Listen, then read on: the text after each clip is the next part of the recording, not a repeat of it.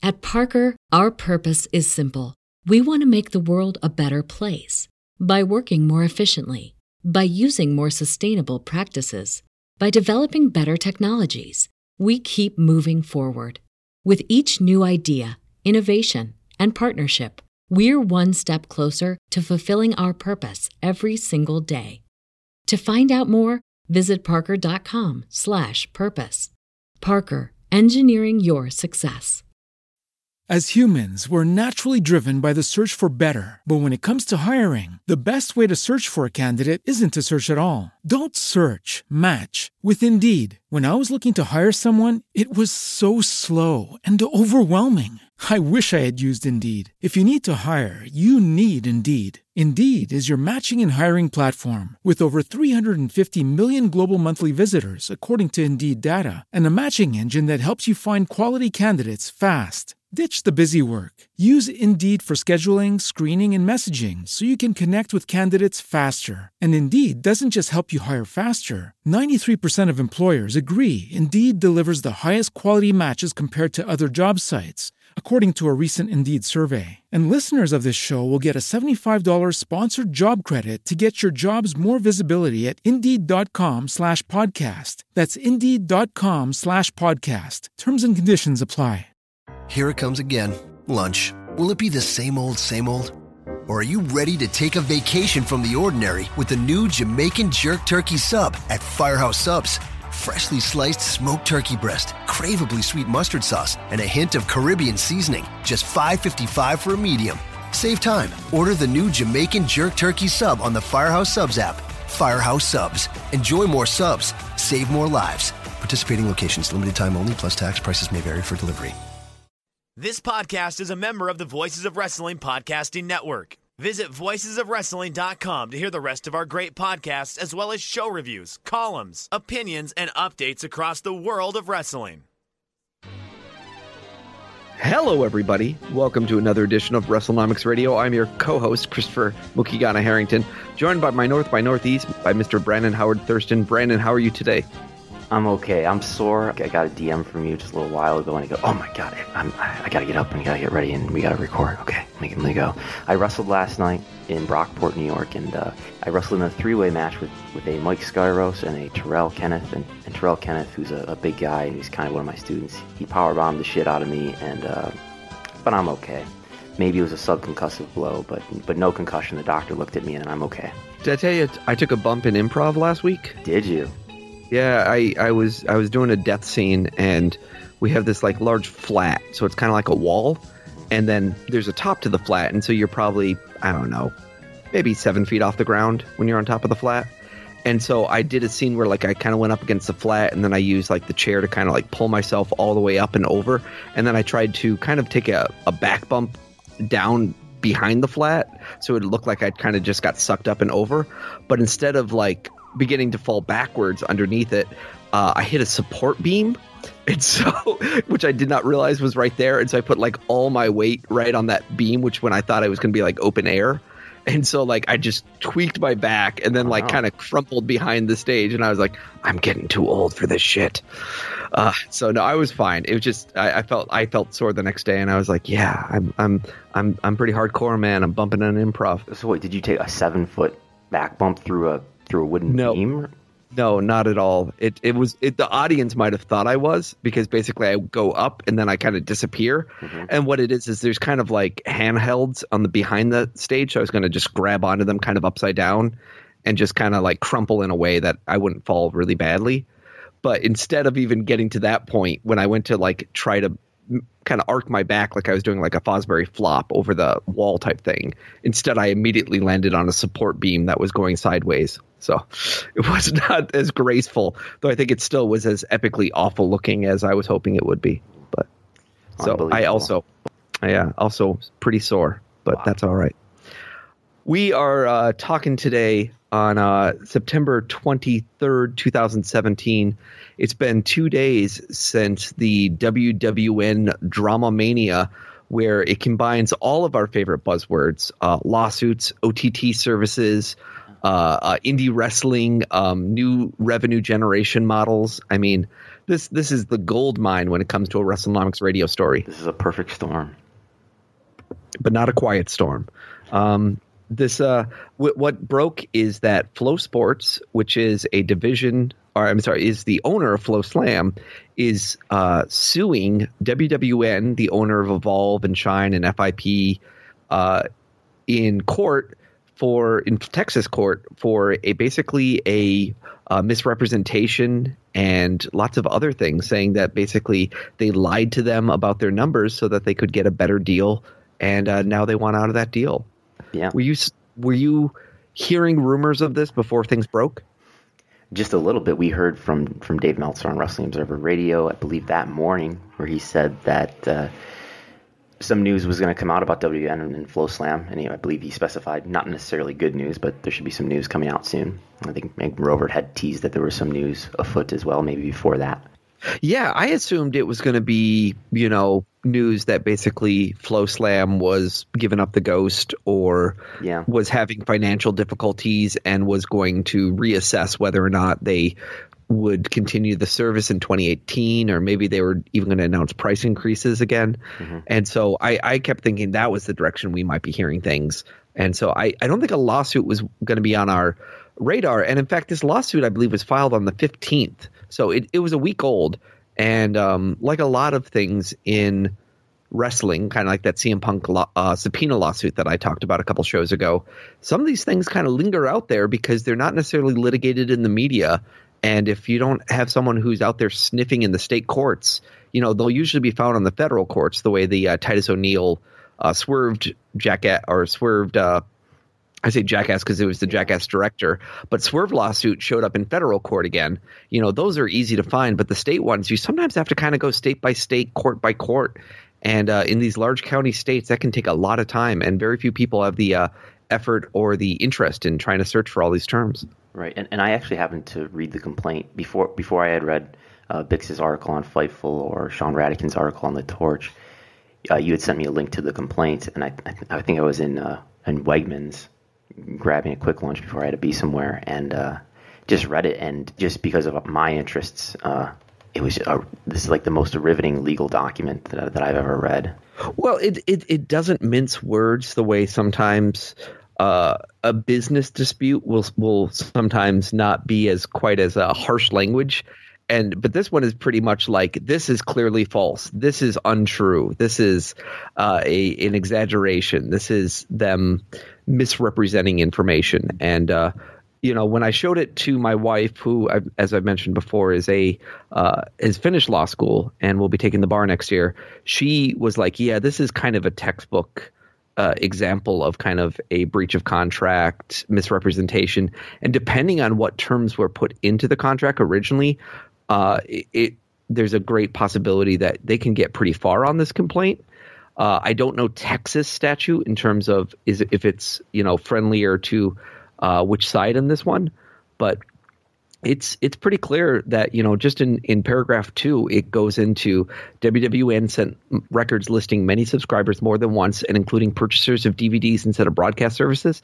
Even with the artificial inflation of viewership, the numbers WWN attempted to account for were far less than those represented and uh, it just goes on and on, basically saying we want a million dollars, and uh, it's breach of contract and negligent rep- misrepresentation. And it, it's a very short document, so Mm, yeah. we don't have a lot of details yet. But obviously, more details have come out in both these articles where people have spoken on background, and um, and just as people think more and more about the history of this deal.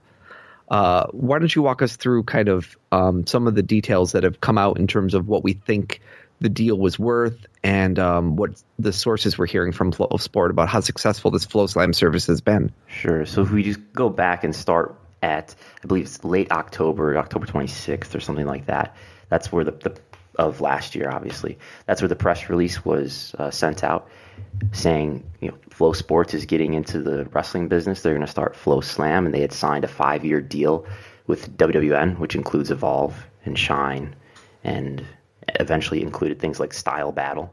It's a five-year deal. They stated that in the press release, and then we had kind of heard there's rumors going around that the deal is worth three to three and a half million, which Over several years, though. over over, like those five- five. over those five years. I would guess that that's probably an, an escalating payment. So the payments get higher and higher as, as, as those five years go on. Yeah, so I mean that would be an average of six hundred thousand or seven hundred thousand. So you would think maybe you're going to start at four hundred thousand, then 500, 600, 700, 800, or maybe fifty thousand dollar increments or something like that. And obviously, there's there's also similar to um, you know when we look at UFC contracts and people are arguing over you know is it fair what they're paid versus what Bellator's offering. Sometimes these contracts are also written in such a way that we think, oh, if they reach this threshold, they'll get this much more money. It sounded like this was a little bit more of a, a flat rate deal based on what people seem to be, you know, murmuring about, or that the escalators for you know, getting this many uh, subscribers hitting the next tier were so high that nobody was including that in kind of their estimation of what the value would be for this deal. So it, three three million to three and a half million. Again, flatline that 600, 700,000. Even if we discount that by 50%, we're talking 300 to $400,000, which is a very good chunk of change for a, for a wrestling company. I'm sure it costs quite a lot of money to put on one of these shows, but and especially because what are they providing? Something like how many shows a, mo- a year do we think that that the uh, WWN overall was providing? In, in the press release, it's it said that they're to provide 60 events per year. Yeah, so if I just do four hundred thousand dollars over sixty events, you're looking at something around sixty five hundred dollars a show. So essentially, if Evolve can run or FIP and Shine and all these people can run their shows for less than you know four or five grand, they're in theory making a profit on this deal. I'd done the math that to cover the the cost of the deal, FloSlam would have to have an average subscribers of somewhere between 2,500 and 4,000. Just just to break even on their deal with WWN, that wouldn't that wouldn't account for any additional deals that FloSlam would eventually make.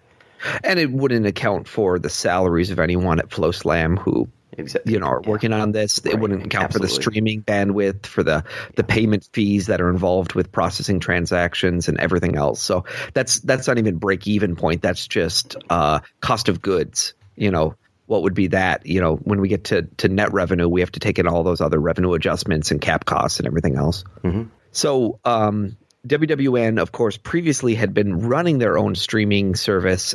Uh, so, yes, yeah, so they were just streaming their own Evolve events. And the quality of the stream with WWN would always be debatable, right? Sometimes they would have these streaming problems and there would be arguments over when they would get refunds and then what the value of the refund would be because sometimes it would be kind of an in-kind purchase saying well you get an extra pay-per-view you can watch from the dragon gate usa right. library it would be, it would be a credit like rather than a cash revenue it would be, it would be a credit and they, there are all sorts of stipulations i've heard about well if you actually watched a certain amount of time, 10 seconds of the stream, well, you, you, you can't get a full refund then or something like that. What would happen is, so I've ordered a few WN events before flow slam and especially during like the WrestleMania time, that's where they would presumably get their most traffic or most buys and they just apparently wouldn't have the bandwidth always to handle all the people who are who are buying and viewing.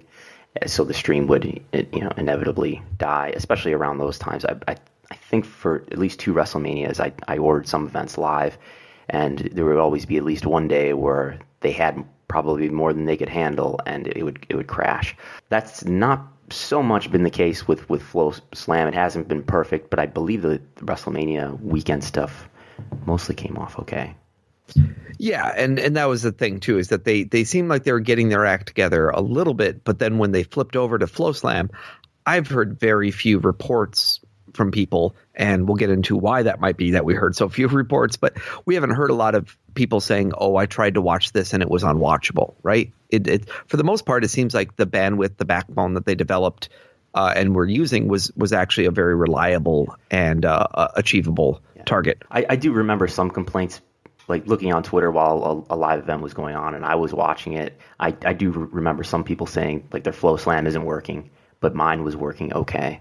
So overall, I, I think it was fewer problems than WWN on its own.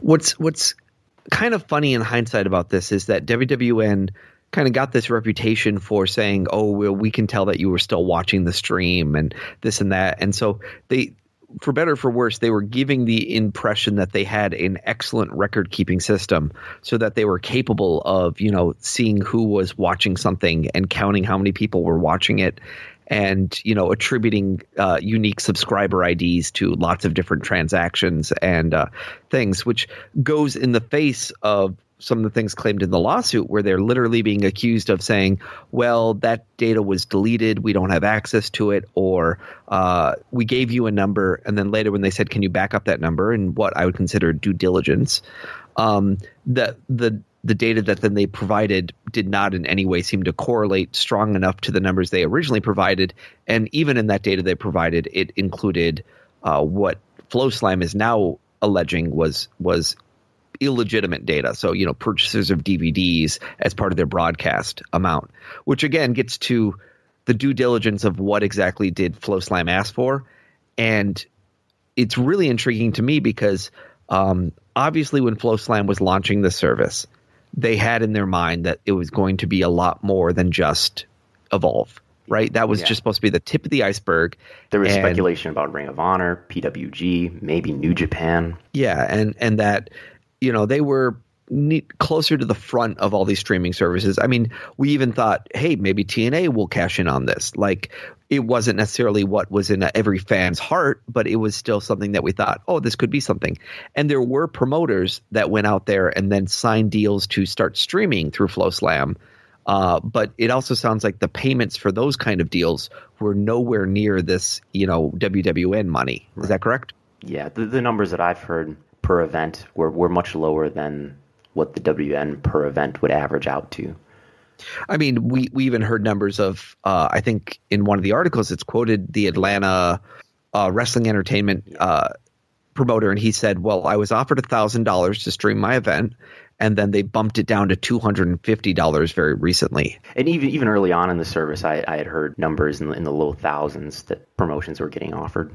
Which you know, obviously, everybody wants to think that they're a unique snowflake of of greatness, and so it's tough when you kind of have an idea out there that WWN is getting this much, and then your pro, pro, uh, promotion is getting this much and it's being presented somewhat, I imagine, in a take it or leave it type of manner, where FloSlam, for better or for worse, doesn't necessarily need all those small promotions. They would like them, so it's you know a larger basket to offer. But each individual member of that basket isn't necessarily a, a, a breaking point for FloSlam for their offer that they're making.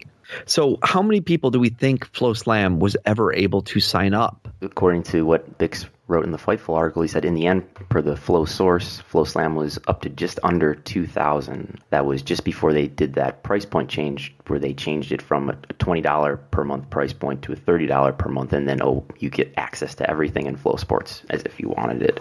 Uh, so it looks like the peak was probably just under 2,000. Maybe it could, maybe it was a little higher for WrestleMania weekend. I would think that would be their peak. But you think about it, you can take all the FloSlam subscribers in the world and you can just about fit them into Korakuen Hall.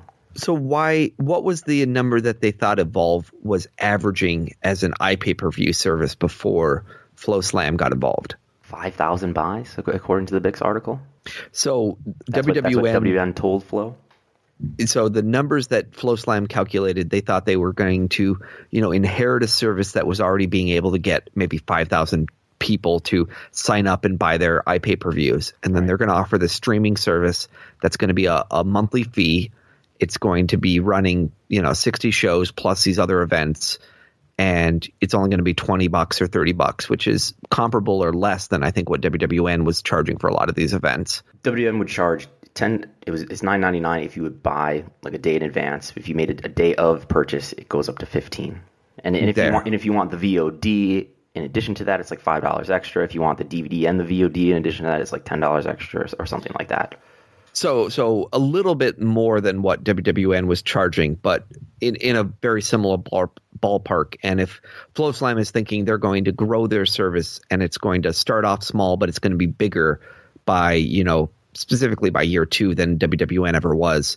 They would probably think I, you know, that they have to get up to at least ten thousand people. Yeah, and I guess uh, by year is, two would be the lowest number, and here we're hearing them we're probably only at two thousand people after the end of year one. Yeah, and I guess the, the thought is okay. Evolve runs about let's say two events per month, so that's two events that maybe you would buy at a minimum of ten dollars each, so that's twenty bucks. So a, a twenty dollar price point, you know, you just pay twenty dollars per month for FloSlam. Oh, and then you get all this additional stuff, so you, you can kind of justify the, the twenty dollar price point that way, I guess. Even though when you compare it to W Network has set this bar that any wrestling uh, OTT service should be about ten dollars per month, and in fact, you've kind of got a, a, lower value if you're not WWE because you're not the major league and you're not the, the thing that dominates the world.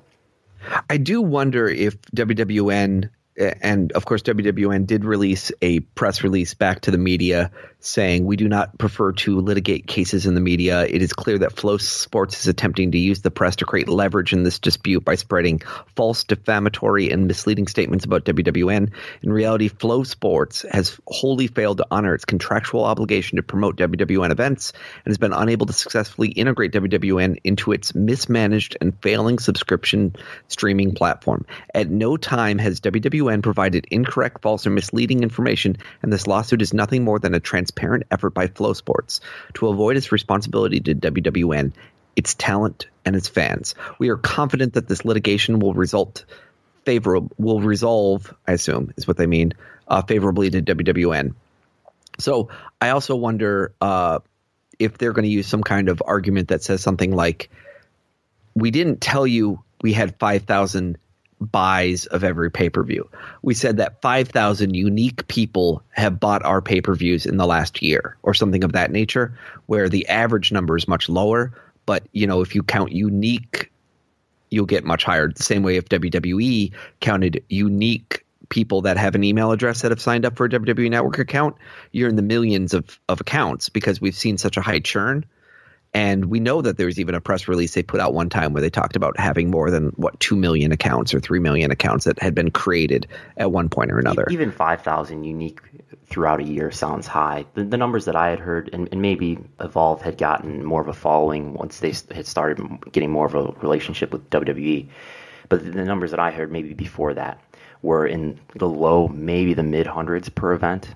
Yeah, and so I, I mean, thousand over a year unique sounds high and and one thing that you can look at as an interesting metric is always like things like uh, the the thumbs poll in the Wrestling Observer. That sometimes can be an interesting correlator to how how many people are out there in this hardcore niche that are going out and, and buying these sort of streaming events. And I remember back in the day, I did a look at you know number of thumbs that would come for different events and and try to see if that correlated to buys. And the one thing I realized ever, I, does he ever publish that for Evolve events though? Well, that's my point. Is a I don't think we ever saw much Evolve stuff, which I says I think something. Dave is watching Evolve for the most part no. anyway. And so there's that, and then B, what I realized when I did that study was that um, Dave's numbers for how many TNA buys they're doing was 100% correlated to the number of thumbs that showed up in his survey. And I was like, well, I don't know if he's really getting any data from anyone about how many people are buying it, as much as he's just saying, well, this event got 20% more response, so I'm going to guess 12,000 instead of 10,000. And I found that those were really strongly correlated to the numbers that Dave was publishing about what TNA buys were. So it, there, there is an idea that, at least in Dave's mind, I know he has before tried to say if the response goes up, and I'm a small, you know, niche hardcore site where people pay to see get wrestling content um, that it's going to be correlated to the number of buys. But again, if TNA is struggling to figure out whether they did 10,000, 12,000, 15,000, or 8,000 buys, we're now talking about a service that at best is probably doing a quarter of that, and in reality might be only doing a thousand or 1,500 buys. Um, which again tells you a little bit about the Twitter bubble chamber, right?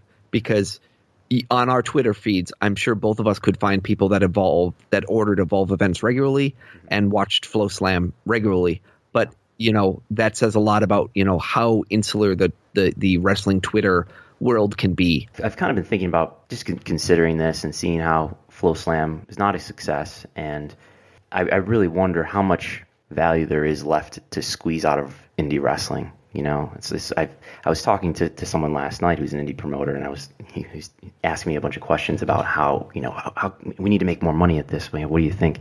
To be pessimistic, I kind of see wrestling as like say you cut an orange open and you squeeze most of the juice out, and that's WWE, and there's a little bit left there, but it's going to take a lot of work to get the rest of it out. And I, I don't know if it's worth it in terms of are you going to be able to make a profit to get what you want to get get out of this. I like in your analogy, you're basically taking a pulpy mess Yeah, and you're eviscerating it, and that evisceration is indie wrestling. it's very appropriate, isn't it? Um, yeah, no, it's there's something to say. I remember I, I, I dealt with this 15 years ago when I was working with indie promotion and I was trying to pitch them ideas of how to make more money at their events. Oh, and you know you there the models that are out there there's the ticket seller model where basically you say you know let's find guys that are willing to sell tickets and then we'll give them a kickback on the tickets they sell and then that will motivate them to sell more and more and they'll hustle up their friends and family because then it makes us successful in their mind there's the um, the merchandising model, and I remember 15 years ago, I wrote up a little paper that I, I distributed, and it was like, you know, let's try to get stickers and patches going, you know, things like that. And today, rub on I would say, tattoos. Well, and I would even say we're seeing actually kind of the culmination of that now. With you know, you could argue that the successful indie acts right now have realized that the venue merchandise that they can sell is a huge portion of it, and it's a lot more than a T-shirt, right? So it's the uh, it's the patches, it's the hats, it's the other things that you can also come up with that people seem like they're interested in paying for. buttons, And- bumper stickers. Yeah. Yep. And then, of course, at the time we were debating physical media. You know, do we want to be selling VHS tapes or or DVDs, and uh, is it worth it? And it's it's a huge question mark then, and even today. I'm at any of the indie events you go to. Do you still see people selling DVDs? Not really. Maybe a few years ago, I, I would see individual wrestlers would have their DVD comp, like the best of so and so, and I've, I've seen that sold a little bit. But I don't see very many, at least at the level that I wrestle at, I don't see very many um, wrestling promotions trying to, to sell DVDs. So, are wrestling promotions like the indie event you went to yesterday? Were they recording their event? For the sake of a hard cam monitor and for the sake of we're going to be able to watch it later, the wrestlers. And it's the, the show that I was on last night, they just started doing TV, so they have a either half hour or an hour TV show. So yeah, it was it was recorded, yeah. Okay. So I mean that's that's the interesting question with it all is is kind of like we live in this very interesting era where I think live does matter in the sense that getting people to where you are and having them be in the crowd, it's a different experience and and I go through this with improv all the time. Improv on video is awful. It is just it's the worst. And every improviser I know will tell you the same thing.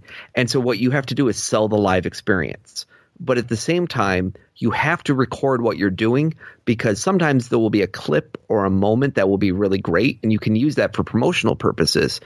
And then at the same time if you want to get bigger you oftentimes have to show video of what you've done to try to prove to people here's my idea here's it working here's the audience reacting to it. And so you have to you know to get in festivals and things a lot of times you have to submit video of yourself performing. And i pity those people that have to watch those videos. I can't imagine what it's like but um, it, And, I, it- and I think video is really important to if you got a wrestling event. You, you want to get the video regardless, even if you're not going to sell a, a DVD or a VOD, because I because you can use those clips to put them on social media and, and, and scatter clips of your show from from one show date to the next show date across social media to help promote your next event. absolutely. And so, so uh, just getting back to the idea here that I, I think the lifeblood of promotions is still going to be in the live event experience because what you're selling them is the experience of seeing something that can never be recreated for them because they were there live and they're it's being done for their sake and their performance. And the nice thing about indie wrestling is you can sit pretty close because it's not a big arena. Yeah, and and you can interact and and again, I think watching in the crowd is is important because you feel when you feel like you're part of a larger crowd, you you're more likely to enjoy it. Um, we we have a thing at one of the theaters that says like you know people that sit closer to each other when they're reacting are going to feel like they're having a better time, and there's like psychological studies that say that, and I, I feel that's the same idea with wrestling, which is Yeah. why 200 people in a 2,000 seat building feels bad because uh, people are scattered versus 200 people or 150 people in a 300 seat building feels incredible because it's like everybody is here right now. We're in Reseda and we're making this happen. Yeah. I think acoustics are really important too. Like it's it's it's harder to wrestle. I feel in like a school gymnasium than it is in a in a banquet hall with a lower ceiling because the, this obviously the sound bounces off more and then the fans get louder because the ceiling is lower and they can hear each other more and it becomes more contagious. Tell me a little bit about the history of FloSlam and some of the managers and the the personalities that we've seen associated with the brand coming and going over the last year. Right. So like as we said, FloSlam put out the press release saying they were launching the service in late October 2016. And it, it started with Jeremy Botter as the managing editor, I believe was his title. We've been reminded on Twitter by Rover that Dave Meltzer uh, had Jeremy Botter on Wrestling Observer Live, and Botter kind of blurted out that David helped him write the business plan. And I, I think we should clarify that because what I really strongly would challenge is I doubt Dave received any money as a consultant for FloSlam. I imagine what happened is Botter came to him and said, I've got this investment you know opportunity for the, a company I'm working for or that wants to work with me, and here's what I'm designing. What can we? What would you say is a good idea? And they, you know, they hashed it out. And maybe Dave did get paid some consulting service for that, and you know, he should right? It's like if someone comes to me and says, "I I want to do this, will you give me a whole bunch of knowledge for free?" Is that a conflict of interest if he accepted money for that? Uh, I don't think so because I would say that Dave is, you know, Dave doing a consulting type gig isn't necessarily a conflict of interest. Uh, but maybe others do say that as a journalist, he can never accept money for consulting gig. And I, I don't have any proof he did. You know, I, I don't know how he deals with that. I will say it's tough when, you know, what's the line, right? So if a stock analyst calls me and says they want to talk to me about WWE's model and they want to pay me for it, I don't know if that's a violation for me to say, sure, I'll talk to you, and you're basically buying time for me to do it. Versus if a company does it for you, maybe that is a conflict of interest because you could say there's a big difference between me covering a company and them paying me money versus me talking to a third party that is interested in covering the company. So maybe, maybe, but I, I, again, I have no proof. I don't think anyone has any proof that Dave accepted money in a consulting service more than I would believe. Dave, just knowing Dave, uh, likes to be in the middle of people that are decision makers. And so if you come to him with an offer like this, he's probably going to have some time for you and he'll share his thoughts on what he's learned and maybe even share some contacts of people that, you know, hey, if you go talk to the Young Bucks or you go talk to Jado or whoever, this is going to get you somewhere and maybe sharing those contacts as well. But uh, it, it's an interesting question. But yes, he, he very clearly said he had consulted with Dave prior to launching this plan and selling it to FloSports. Mm-hmm. To go, go on further in the timeline, about in November, Rob McCarran was hired to work at FloSlam. And after just a few days, he quit. I think he got the impression that this was not the most stable place to, to work. So he left right away. Then in December, Jeremy Botter was fired or left, and Brent Brookhouse was brought in around January. Uh, he's another. M- so Jeremy Botter and, and Brent Brookhouse are they in the past I believe they've been MMA writers, and and then in August we heard that uh, Vice President Toby Mergler was fired, and and and that was the time when I think we heard more and more rumblings from people that FloSlam might be going down is that right around the time Toby was was let go, I remember that there was a lot more of the the people saying this is not a sign of a company that is investing in its people and is ready for the future. This is a sign of a company that is uh, frustrated with its with its model right now and is probably cutting costs. It's you know almost every month I hear that somebody else who I know was was interviewed for a job or was considered or offered a job with with FloSports so, but that's the one criticism that I've made in the past is that it looks like they've got they got some MMA people, but they didn't really have somebody who is really well versed in wrestling and, and, had a really great background of wrestling knowledge, especially indie wrestling knowledge. So I so, I, so hypothetically, if they did interview you, uh, what would you say would have been some of your ideas that you would have pitched to them? So some of the ideas I might have pitched to them was were to get some more valuable wrestling brands and well how do you define what a valuable wrestling brand is what hard data could you possibly be using well, around December, I had done a favorability and familiarity survey, polling basically hardcore wrestling fans on Twitter and Reddit about various wrestling promotions, indie wrestling, eh, all, all wrestling promotions. The WWE was on there, and TNA, and New Japan, and all that. And I found that Progress was really hot. AAW is pretty hot too, as far as the U.S. promotion. Rev Pro is really hot. Obviously, PWG and New Japan have a, a really strong following, and, and Ring of Honor has a lot of value as well. So I found that those promotions that I just mentioned r- roughly would be the ones that I would see the most value in.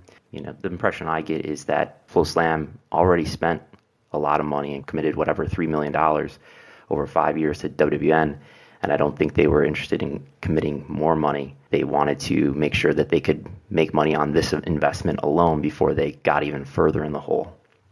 Which is really interesting. Uh, that do you think you were the first one to pitch those kind of ideas to them, or do you think that uh, uh, uh hypothetically uh, that? No, it's fine. I mean, obviously not because they we heard rumors, and I believe that there there's some truth to them that they were going after Ring of Honor and PWG and all that and they uh, couldn't get them, you know, because what, for whatever reason, I mean, Ring, Ring of Honor decided to stay with their old school model of doing pay per view and doing TV, and they didn't want to go live with them, and PWG didn't want to move away from doing their DVDs. So, and it's interesting too with the idea being that the company invested in something that they probably thought they, you know, minimum we're going to do five thousand subscribers, and they're looking at 2000. Yeah. And so I'm sure that soured them very quickly on the idea of saying, well, everyone else says that I can get this and it's going to be worth that. And they thought about the proportionality of what they had to spend, right?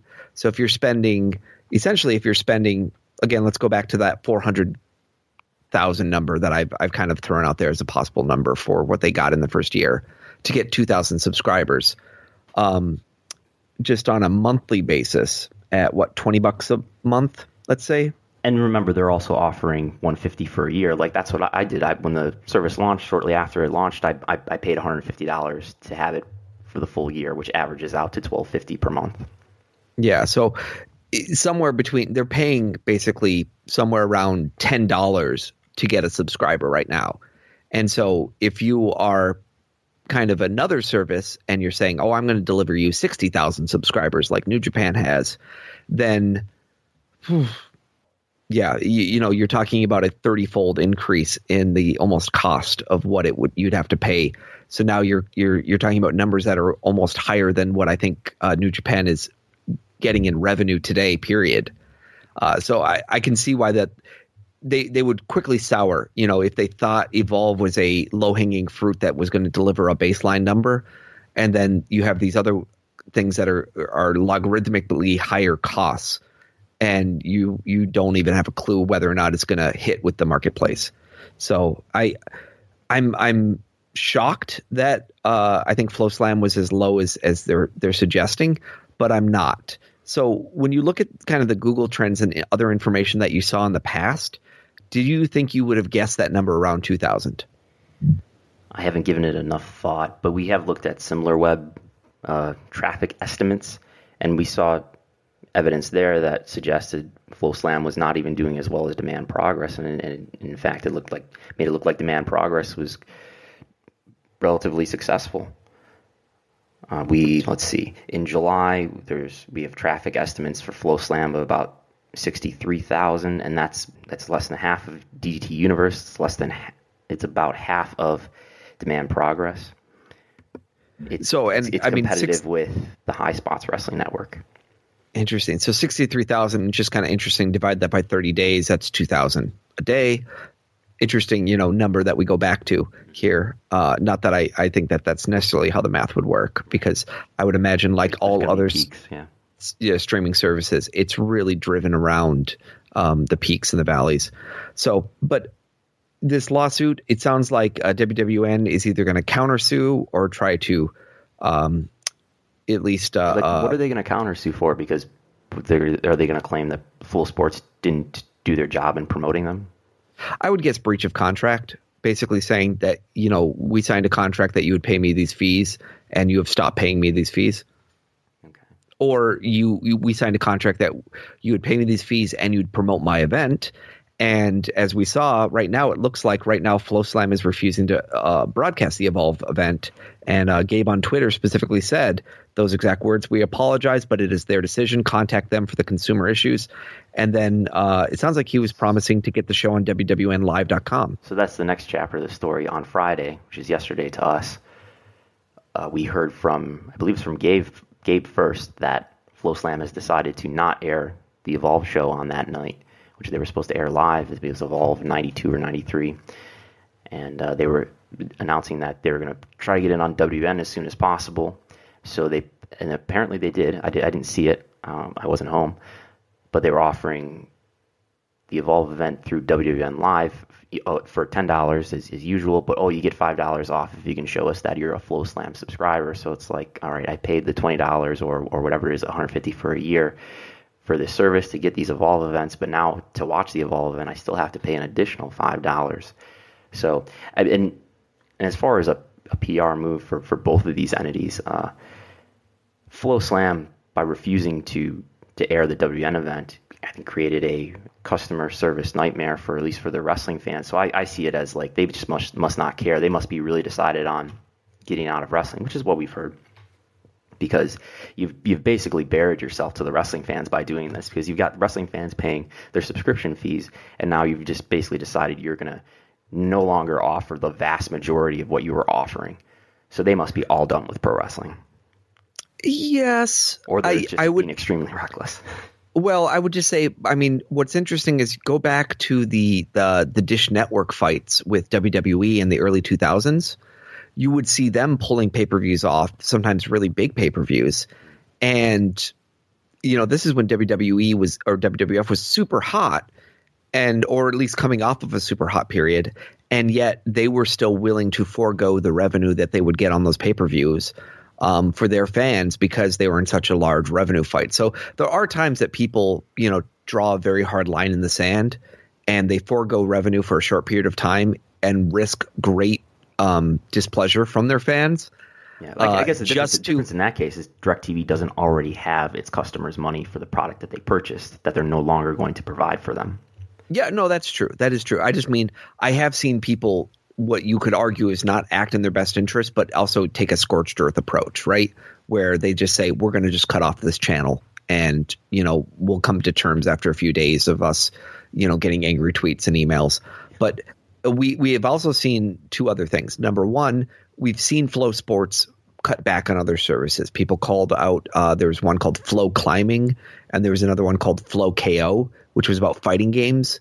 And you know they they went in that space. They tried to play around in it. They either lack the content or the interest, and they pulled back. Right. So we we have seen them create kind of other verticals before and give up on them. So the idea that FloSlam might close that's not unfeasible.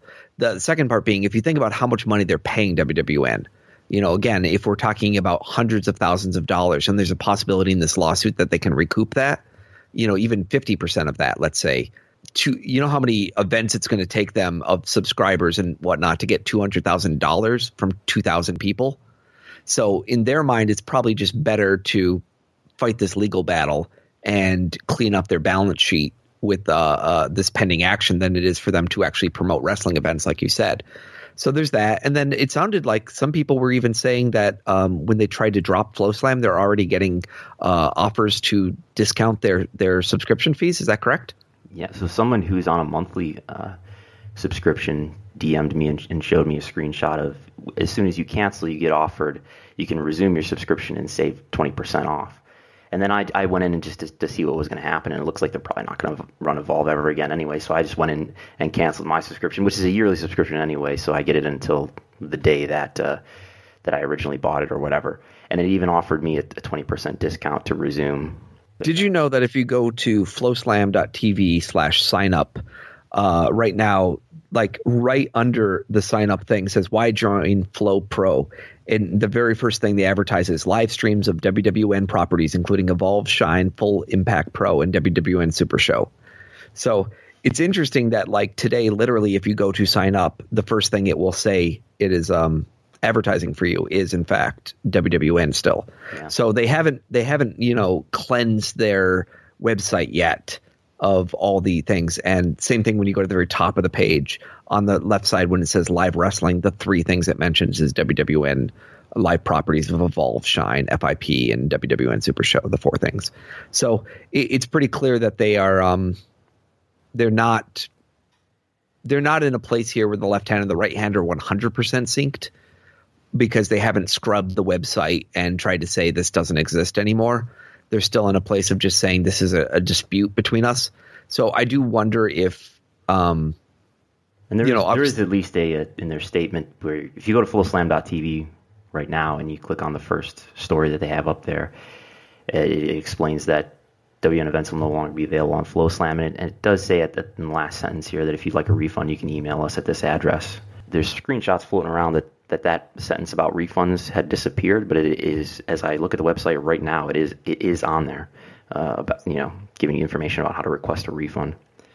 So it, the possibility being that you know they're monitoring some of these things and and they're adjusting their language and then maybe hearing feedback and switching it back immediately um, so like overall this is kind of a, customer service nightmare so it, i don't think if wn reacted much better in that they're charging people five dollars for something they have already paid for it, it was would probably be a better PR move if they just said, if you can show us proof of your FloSlam subscription, we'll give it to you for free.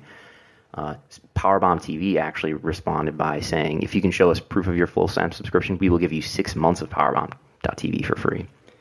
And it also makes me wonder if it puts them in a strange jeopardy place where if they make money off of people buying the WWN show through their service, and that was revenue that FloSlam can then say that revenue should have gone to us because we bought the rights to your shows.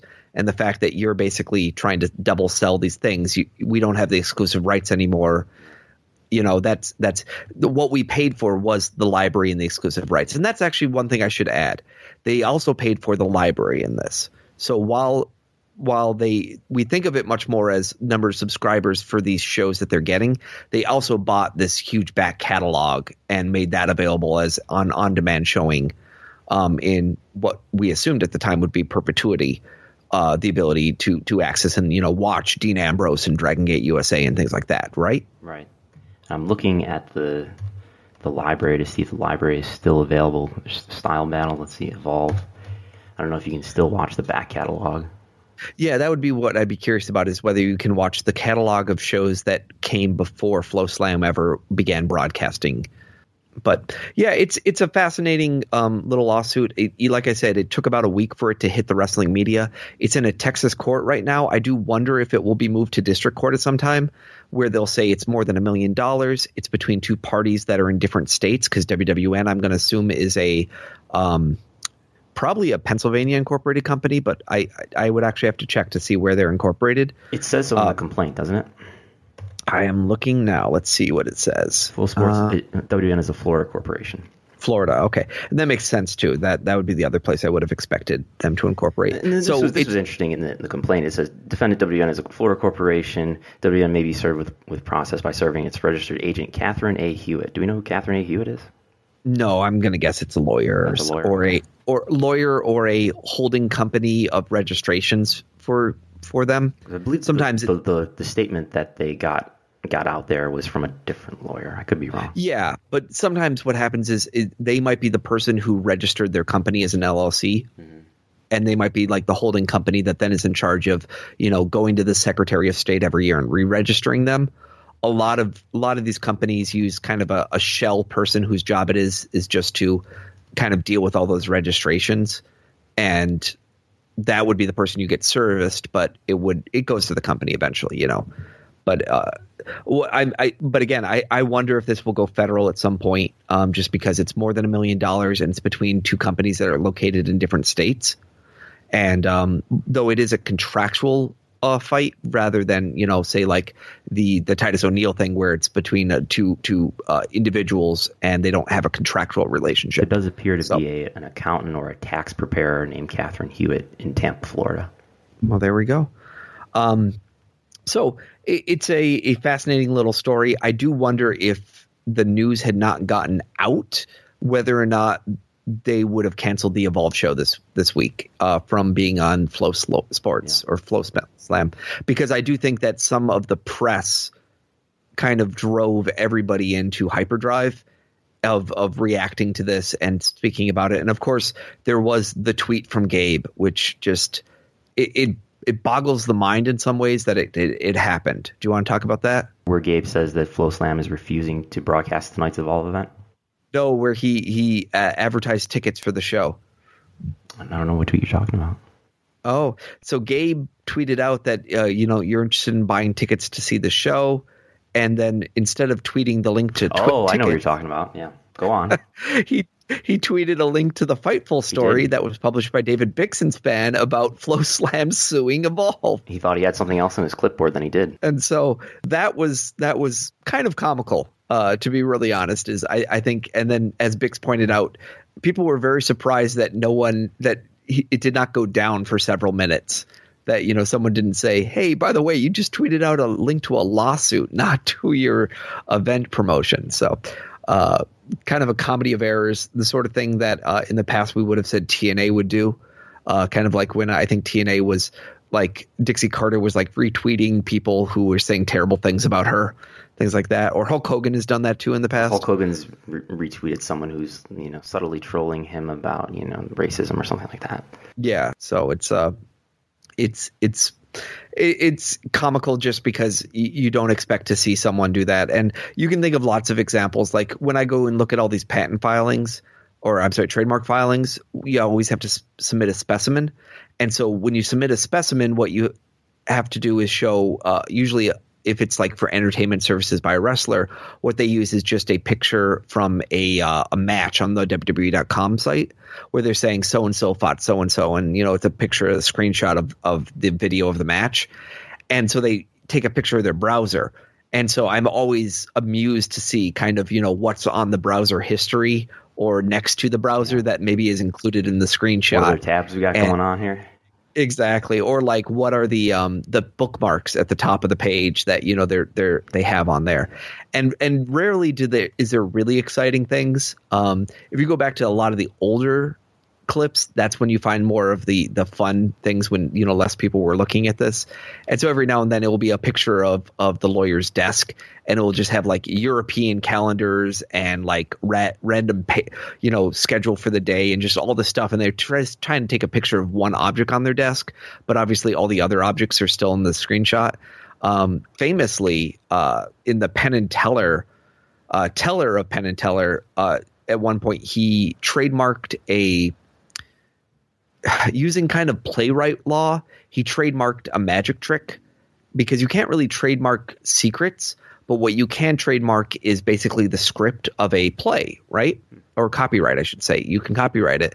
And so he copyrighted a, a very famous um, rose trick that he does where he cuts basically uh, picture. Uh, it- it's a shadow play thing where he's basically attacking a shadow and then as it happens an object in real life begins to kind of fade and crumble and it's it's a, a melodrama kind of a, a silent little tableau that he does and it's really interesting but um somebody basically in belgium published a knockoff of the trick and he was trying to stop them from publishing this trick and so they go back and forth. And then in the specimen filings of him kind of trying to say, here's the YouTube video, what was clipped there, there was a whole bunch of stuff in the browser history behind it that was included. And this guy jumped on it, the guy that he was suing, and basically just went down a long path of trying to say, well, that stuff in the browser history was trying to defame me. Um, because essentially it was pornography in the background of the, the browser history. And basically the guy was like, You're trying to say that I'm into gay porn and all this other stuff. And it was really bizarre because that obviously had nothing to do with what the lawsuit was about, but it was somebody freaking out over this and kind of, I won't, I, it's hard to say whether they were grasping at straws, there was an English barrier, or whether they were just like, you know, kind of delusional in themselves. But it was funny to see this like lawsuit just take a crazy left turn suddenly. Has nothing to do with magic tricks and now it's arguing over whether gay porn in a specimen uh, filing in a lawsuit was in fact meant to be a, a dig at the the guy that you're suing Uh, so it was so every now and then I, I don't even remember how I got on this tangent, but um yeah, I'm always fascinated by you know what's behind the scenes Yeah. uh, when people are doing this, and I, I guess it kind of reminded me of that when Gabe you know kind of showed his hand that he had been reading Bix's article clearly. Of course. I mean, overall, this does seem like a, a pretty big disaster for for FloSlam and for WN and for in, indie wrestling as a whole. I mean, we, we saw uh, there's a, a Joshua Gavin who is a apparently a former WN worker.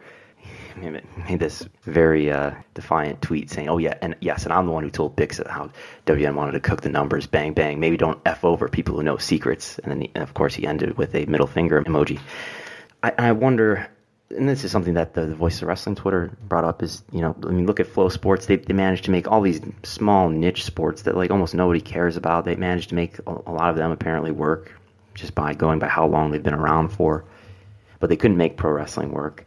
And I wonder, is that just because pro wrestling is just such a carny business? Is it just the culture of pro wrestling is just so ugly that it- it's hard to get get anybody to do stable business, or is it because pro wrestling in, in some way is sort of intrinsically difficult to promote? It requires a special knowledge set that not everybody has, and it presents a situation where people who don't know pro wrestling well are prone to make a lot of mistakes and not promote it well, or is it both? I, I would guess it's probably both, but. Well, and let's look at the model that FloSports has. So FloSports, the the story that they tell, it's you know I think these brothers that they really wanted to watch was Yeah, it collegiate with the- wrestling, yeah, wrestling. and they really wanted to watch collegiate wrestling, and then they suddenly realized it was really hard to follow collegiate wrestling on a live stream if they weren't you know one of the very largest universities. And so they basically set out to set up a streaming service so that people that wanted to watch that sort of stuff would be able to pay money and see it. And then over time they expanded to lots of different everything from grappling tournaments to track and field events to marching band competitions and just you know saying there's niche audiences that are being underserved in their desire to find things and that it's not necessarily about you know having NFL but if you have the right people people want to search it out and get it. And I think the challenge with that is that you're switching sometimes from a fan of a sport model to a model that's much more like saying I have sitcoms. Well that doesn't interest me just because I like Seinfeld. That doesn't not mean I like the idea of sitcoms and I think pro wrestling is something that is much more. Um, it's it's a large title that doesn't necessarily. Everyone doesn't love pro wrestling. Everybody loves their type of pro wrestling that they like, and so it's very hard to sell that. Versus you're either selling. I let you see this swimming event at this university you care about. I let you see this shot put event with your daughter performing in it. You know, those are really clear things that are easy to market versus I I'm selling you a service based on a genre and I don't really have a good definition of whether or not you're a person who likes that genre. And so you're right, there's a lot of carny involved in it. Um, at the same time, we don't know FloSports books. We know FloSports gets um, rounds of funding right now, and they're doing investment rounds. And in fact, as been pointed out, I remember Semper Vivi brought this up the other day again. WWE specifically invested five million dollars in One- FloSlam. one million Or, I'm sorry. FloSports. One million dollars. Thank you. One million dollars in in FloSports, and when they were doing a round of funding, and so we don't know if FloSports is even profitable because a lot of times these services, we've seen it with all kinds of streaming services, that they run at a deficit while they get investor money in. And maybe, maybe they get And to the so, point where they can be uh, bought by a larger entity and they can cash out. And that's where I was going, which is this new ESPN over the top service that they've announced is desperate for content. Right? It's it's a service that is basically trying to say we want to not partner up with other people. We want to start our own streaming service. And at the same time, we don't have the digital rights to everything that we have the television rights to. So we can't just necessarily mirror the same programs that we have on television and bring them to our digital platform. So if you are someone like FloSports, this is a godsend in my mind because this is your cash out opportunity. And if you're an investor, this is a cash out opportunity because you have a major media conglomerate with a whole lot of money that is looking for a streaming content type uh, uh, library to access plus whatever else they can get. To me, it's a very natural fit. And maybe now I'm sounding like one of those WWE investors that, you know, kind of creates this this fantasy booking where I, I would think this is one of the paths for FloSlam, uh, FloSports to go. FloSlam does not fit well in that model because yeah, they could get on the ESPN OTT service, but I don't feel like that is the idea of what ESPN OTT wants to associate itself with. They want to associate themselves with wrestling when it's WWE because it gets eyeballs. They are not interested in wrestling period. They're interested in the eyeballs that a company like WWE delivers. And so I wouldn't be surprised to see, you know, an acquisition down the line of ESPN t- taking over FloSports, and that's the way that the service ultimately becomes profitable. What I don't see necessarily is a path to profitability with this FloSlam service, which is unfortunate because I think it's great when a company branches out and you know kind of tries to create a marketplace for things that interest me and interest people I know. But the fact that I never felt the need to invest in this service uh, says a lot about you know putting your money where your mouth is is a lot harder than people realize, and streaming services are much tougher. And and when you look at it through this lens, WWE looks like it is the gold standard, right? Because it, we we talk sometimes about it with gloom and doom, but getting 1.5, 1.6 million people to sign up and then you know you go to like the next wrestling service and they're fighting around 60 to 80,000 and then you go down the chain and suddenly you have this other US based service that's getting maybe less than 5,000 probably more like 2,000 good god a million 1.6 million? It it just blows the mind at how much larger that operation and that scale and that ability and leverage that they have is. So it, it's funny that you know FloSlam literally is in the margin of error for WWE, probably in their daily count of subscribers. And you think about that, they, they always do these projections and, within one to you know, within two percent, right? And two percent of one and a half million is is what Mookie? yeah, uh, what uh, thirty two thousand or something? Yeah, yeah so thirty thousand so multiples of FloSlam subscriber base. So I, I do wonder too if you know if there's an exit strategy here where FloSlam uh, wins versus WWN. WWN you know somehow tries to shield themselves, and FloSlam in some way tries to just you know exit with the uh, library. I would be fascinated if they in some way were able to actually sell the library to WWE. I doubt it. I really do, unless they won the le- legislation litigation. to or to litigation. Thank you to actually you know win the rights to this stuff i doubt it because i always assumed with this the way this uh, evolve deal was written is that basically they had the rights to air it but they don't get the ownership of the library. So unless wwn in, in, in the end basically capitulates and gives them back the library which i doubt they even want uh, what would be fascinating to see is WWE will they end up with all of this footage in the end um, at some kind of rock bottom price just because they know that Evolve's in trouble. I don't see WWE swooping in to be Evolve's savior in this unless they're a peacemaker, you know, like something where they're just trying to uh, acquire everything and make it go away really quickly for a very low because cost. But I don't see them swooping in, to fight in, in both of these businesses, right? They have some sort of relationship with WWN and they have a million dollar investment in FloSports. Um, I mean, are, are you saying could you see a, a resolution where where even as a result of this complaint or lawsuit that FloSports ends up owning the library of, of WWN? Because the, when I when I first read this complaint, I, I, sent you a message saying like, I mean, I don't understand legal things uh, as, as, well as a lawyer or even as well as you do. That it, it look this looks like to me like maybe this is, could be an existential threat to to WWN. I mean, they're suing them for over a million dollars. Uh, it seems plausible that they might have uh, exaggerated numbers. So I don't know. What, what do you think of that? I think it is a a true uh, opportunity that WWN might not exist in the form that it is today. Um, how they deal with that library, I don't know. I mean, could, could like, you see I don't know whether that becomes this, this lawsuit asset? results in, in FloSports owning the library, and then FloSports can just sell it to WWE.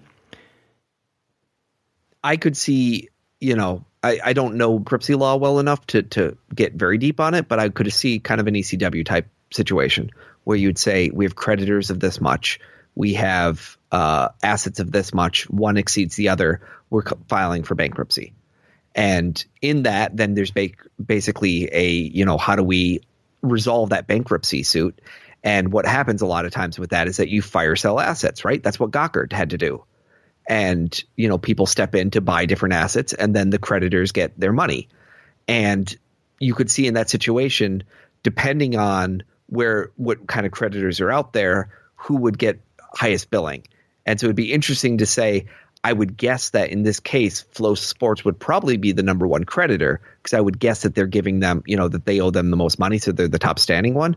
But we don't know what exactly the relationship is between WWE and WWN. So it's always possible that there is also a creditor relationship there, um, and they would also so have standing. But yeah, WWE is actually given WWN money. Well, I think it's clear that there's some kind of a working relationship, and I don't think that those working relationships evolve for, uh, no pun intended, for zero dollars. I, I, think that there's a value that WWE has given to WWN of some sort, whether it is a a direct or indirect subsidy, talent development, right? if nothing else. And the, yeah, and, and we've seen on on you know the bracketology specials and things like that. They're using footage from Shine. They're using footage from Evolve to advertise NXT they, personalities, they right? Footage from Shimmer, which is not a WWN property. I don't. I don't. But I don't believe oh, they were using you. Shine footage. You are correct. You are correct. I was thinking of Shimmer, but um, but they have used Evolve pictures and, and footage yeah. before uh, on on television. So I I do wonder if there's that element of you know when you say footage courtesy of blank and all these things. The the ECW model in the early '90s and and kind of proved to us that there are cases where a company will give developmental dollars to another asset to in order to kind of encourage you know some kind of beneficial relationship. What I don't believe is when we say WWE has that million dollar investment in FloSports. I don't know if that's in any way something where WWE really has that much leverage. I see that as a financial investment, much in the same way a lot of, um, you know, they're a very small stakeholder in a large company. And yes, they have a voice, but I doubt that they're they have a very strong voice. And I don't know if they have any kind of a direct impact voice. I'm sure if they came to FloSports and said, we would be happy to give you $10 million or $20 million, and they really, you know, tease them out, they could be, they could have a huge voice but I don't think the investment they have today is anything more than a balance sheet obligation, much in the same way they have an investment in the Marvel on Ice touring, uh, you know, Heroes promotion that Basil DeVito is on the board of directors. the investment of. that we're talking I, about is a this, this, a press release was put out by FloSports in August on August 15, 2016, saying they had got 21.1 million dollars of funding, and WWE was named as one of the contributors to to this funding. So and, and, and we've learned and from WWE's own w- documents that that investment is worth about a million dollars from WWE. Yes, because they they mentioned that they invested in a streaming so sports just in that round of funding, WWE is, is a small minority. Yeah. And and so th- my point just being, I it's not like I think that there's a real um, financial fiduciary relationship between the two where WWE is calling the shots behind the scenes. I see this as this is one of Barrios's – he's given a a you know a, an investor fund and he's allowed to invest in strategic opportunities that he thinks are interesting and people give him money and then he does that and then he hopes for rewards. Uh, you know the tap out investment is bigger than the FloSports investment. And it's not like people spend a lot of time thinking about what is tap out doing tomorrow. Though i gotta say have you seen that tap out body spray? That sounds familiar. Wow.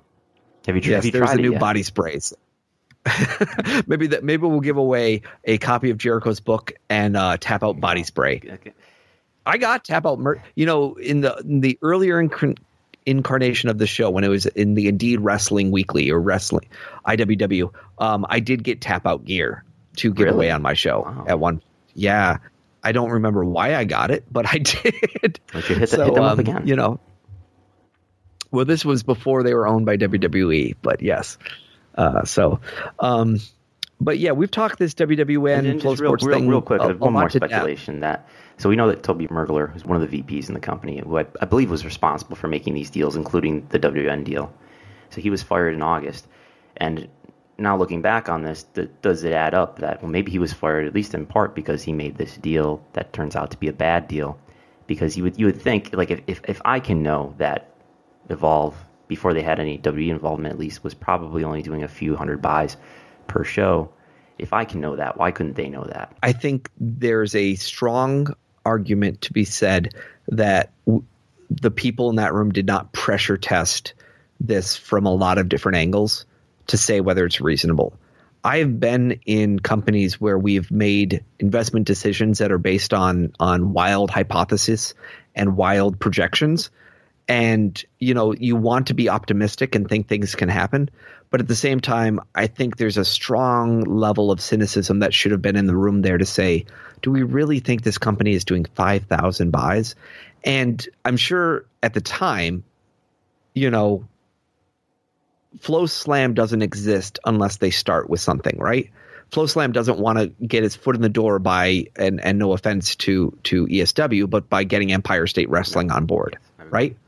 That that is not the foot in the door. They need to have a bang. And I'm sure they negotiated with a lot of people and there was no bang to have. And Evolve was one of those people and they thought this is enough right? It's it's it's the largest super indie we can get a hold of that um, we can make a deal with, and they have some streaming services in the library and everything else. And this and and you know when it first launched, you know people were even conflating it with WWE and ROH, where you know you, you would see FloSlam if you if you search for stories from that time, a lot of people were saying it's going to have WWE and ROH and New Japan, and you're like, well, there's nothing in here that says and, that. And when the when the website first launched, just the FloSlam vertical itself, there were WWE superstar profiles on there. There were like header background images that I believe included Cesaro. They were like WWE images, so you got the impression that they were going. They were associated, or they were, at least yeah. They were going or, or to, and I, and I think this was something that was never really defined for them. That they were were they going to become a, a, wrestling media or news website? And they kind of have. They have their their podcast where they talk about anything but their the properties that they've they've aired. So there was I think there was a lot of questions about whether it was going to become this website that had other maybe written media on it and and or not something besides just the events. Yeah like I think they had a live calendar and they put in all their events that they were going to broadcast, but they also included like WWE there events. Other, there are other verticals and other include some journalistic looking things, and and FloSlam has done some articles and they've done documentaries uh, about evolve people and things like that. But it obviously hasn't turned into a never turned into a wrestling news website or anything reflecting that. But part of my my belief is that if you're Botter or someone else in that room and basically you're coming down to I've pitched this idea and I got to get it to work. And yeah, they came back and they told me 5,000 and I said, "Can you send me a spreadsheet?" and they sent me some data. I I grit down, I say, "I'm going to make this work. I can I can work with this. It's going to get hot. You know, who am I? You know, WWE is 1.6 million all I have to do is get 1% of their audience and I'm I'm golden. And you know, it's kind of that 3 to 4 million households argument that you'll hear George and Michelle make, right? You got to you got to believe that there's so many unserviced people out there that they're just going to jump at this opportunity. And if it worked out, I'm going to look like a genius. You know, I'm going to look like I was a visionary. And so I think it's very reasonable to say, hey, maybe they're only at 2,000 or 1,500, but when I offer this better service, it's going to be 5,000, no problem. Look how many people on Twitter care about wrestling. And, and I, th- I think there and, was an argument to make that you're going to, um, because they're on our service now, we're going to snowball this into something bigger than it's ever been before and we are a combat sports oriented website, right? We have all this grappling and wrestling, and UFC and WWE have this huge crossover. So why shouldn't combat submission sports have a huge crossover with professional wrestling? And you know, you can see all these arguments kind of being laid out there. And if I am someone without skin in the game, I can totally make that argument. You can hire me in a second, and I'll go and pitch that story to people and you know what? That's that's the nature of optimism is that you can't just go with the sure thing. You have to go with the bet. So I, I think it's easy to throw stones right now by being like they're idiots for believing that these numbers were real. But I also have to believe that there's a, a second version of this where FloSlam never exists unless they do this deal. And at a certain point, you get so invested in what you're pitching and what you're creating that sometimes you you forego the best investment sense and you go towards the best optimism that you can come up with. So that's my defense of FloSlam believing um, hypothetical numbers. And, you know, who knows? Maybe all this time in their back pocket, they always said, well, we can always say they materially misrepresented themselves and we can sue them if they get it wrong. And we are a company that is not going to fold tomorrow. And they certainly don't have the leverage and the resources to out litigate us in this. So that's my FloSports Flow Slam WWN controversy, and uh, I want to give a lot of credit to Brandon here for digging through it all and thinking about it a lot this week because uh, this is not something that I subscribe to. So I, I appreciate your insight and your your thoughts on it. You know what they say, Mookie? Flow money, flow problems. I like it. I like it. This part of WrestleNomics Radio is brought to you by Cameron's Highlander Grog Cake Keurig Cups. If you enjoy the taste of coffee and you have a Keurig 2.0 machine, drink Highlander Grog by Cameron's. I haven't gotten my invoice yet for uh, for that sponsorship. Also, if you enjoy terrible drip coffee brought to you by the cheapest coffee that is available, try Brandon Howard Thurston's drip coffee maker. Are are you embezzling uh, ad, ad revenue from me here? Where's my What where's what my kind cut? of what kind of coffee do you drink in your drip coffee maker? I've got some sort of Wegmans brand coffee. It's good coffee. It's better than the coffee that, that they have at work. They have Folgers at work, and Folgers isn't good. But I have some sort of Wegmans coffee. Um, See, you're you're saying Folgers isn't good. I would kill for Folgers. We have an air we have an Aramark knockoff at work that comes in this brown beige bag that is uh it looks like it's pencil shavings or as we say it's it's the coffee grounds that they use to smuggle in drugs and then they're just desperate to use whatever they can find. Really? It is it is junk. I used to not care that much about the taste of coffee, but I don't know. I've developed a taste for it in the last year or two. Must must have come in with my neck beard or something. No, no, I think it came in with your WrestleNomics radio uh, uh, co-hosting as you as you sophisticated man. There you go. I think there should be more coffee sponsorships of professional wrestling. There should, pers- and, and I'm sure we have a demographic that is of most intelligence and is high income, and they have really evolved, expensive tastes. So, if you're a sponsor out there that uh, has a really high priced product that you'd like to advertise on our show, just email us at wrestlenomics at gmail.com.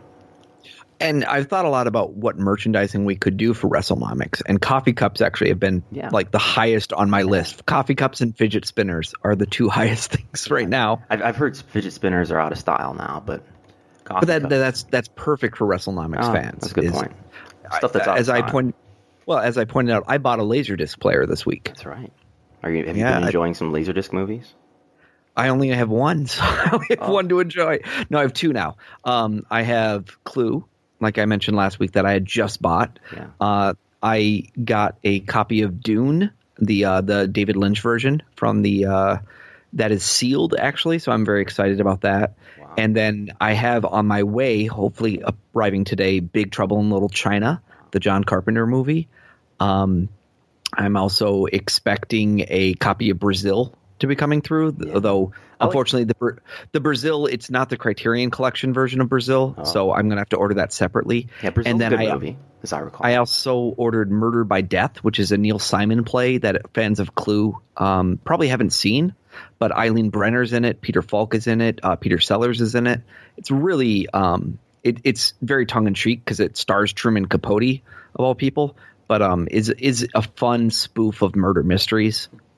So I, I was watching a movie. I was taking a, a rare diversion from my usual wrestling consumption, and uh, I watched. This will come as probably no surprise for people who've read my article on, uh, I guess, the Jinder Mahal thing. But I was watching Do the Right Thing, and you know the the character's name, main character's name, is in that movie.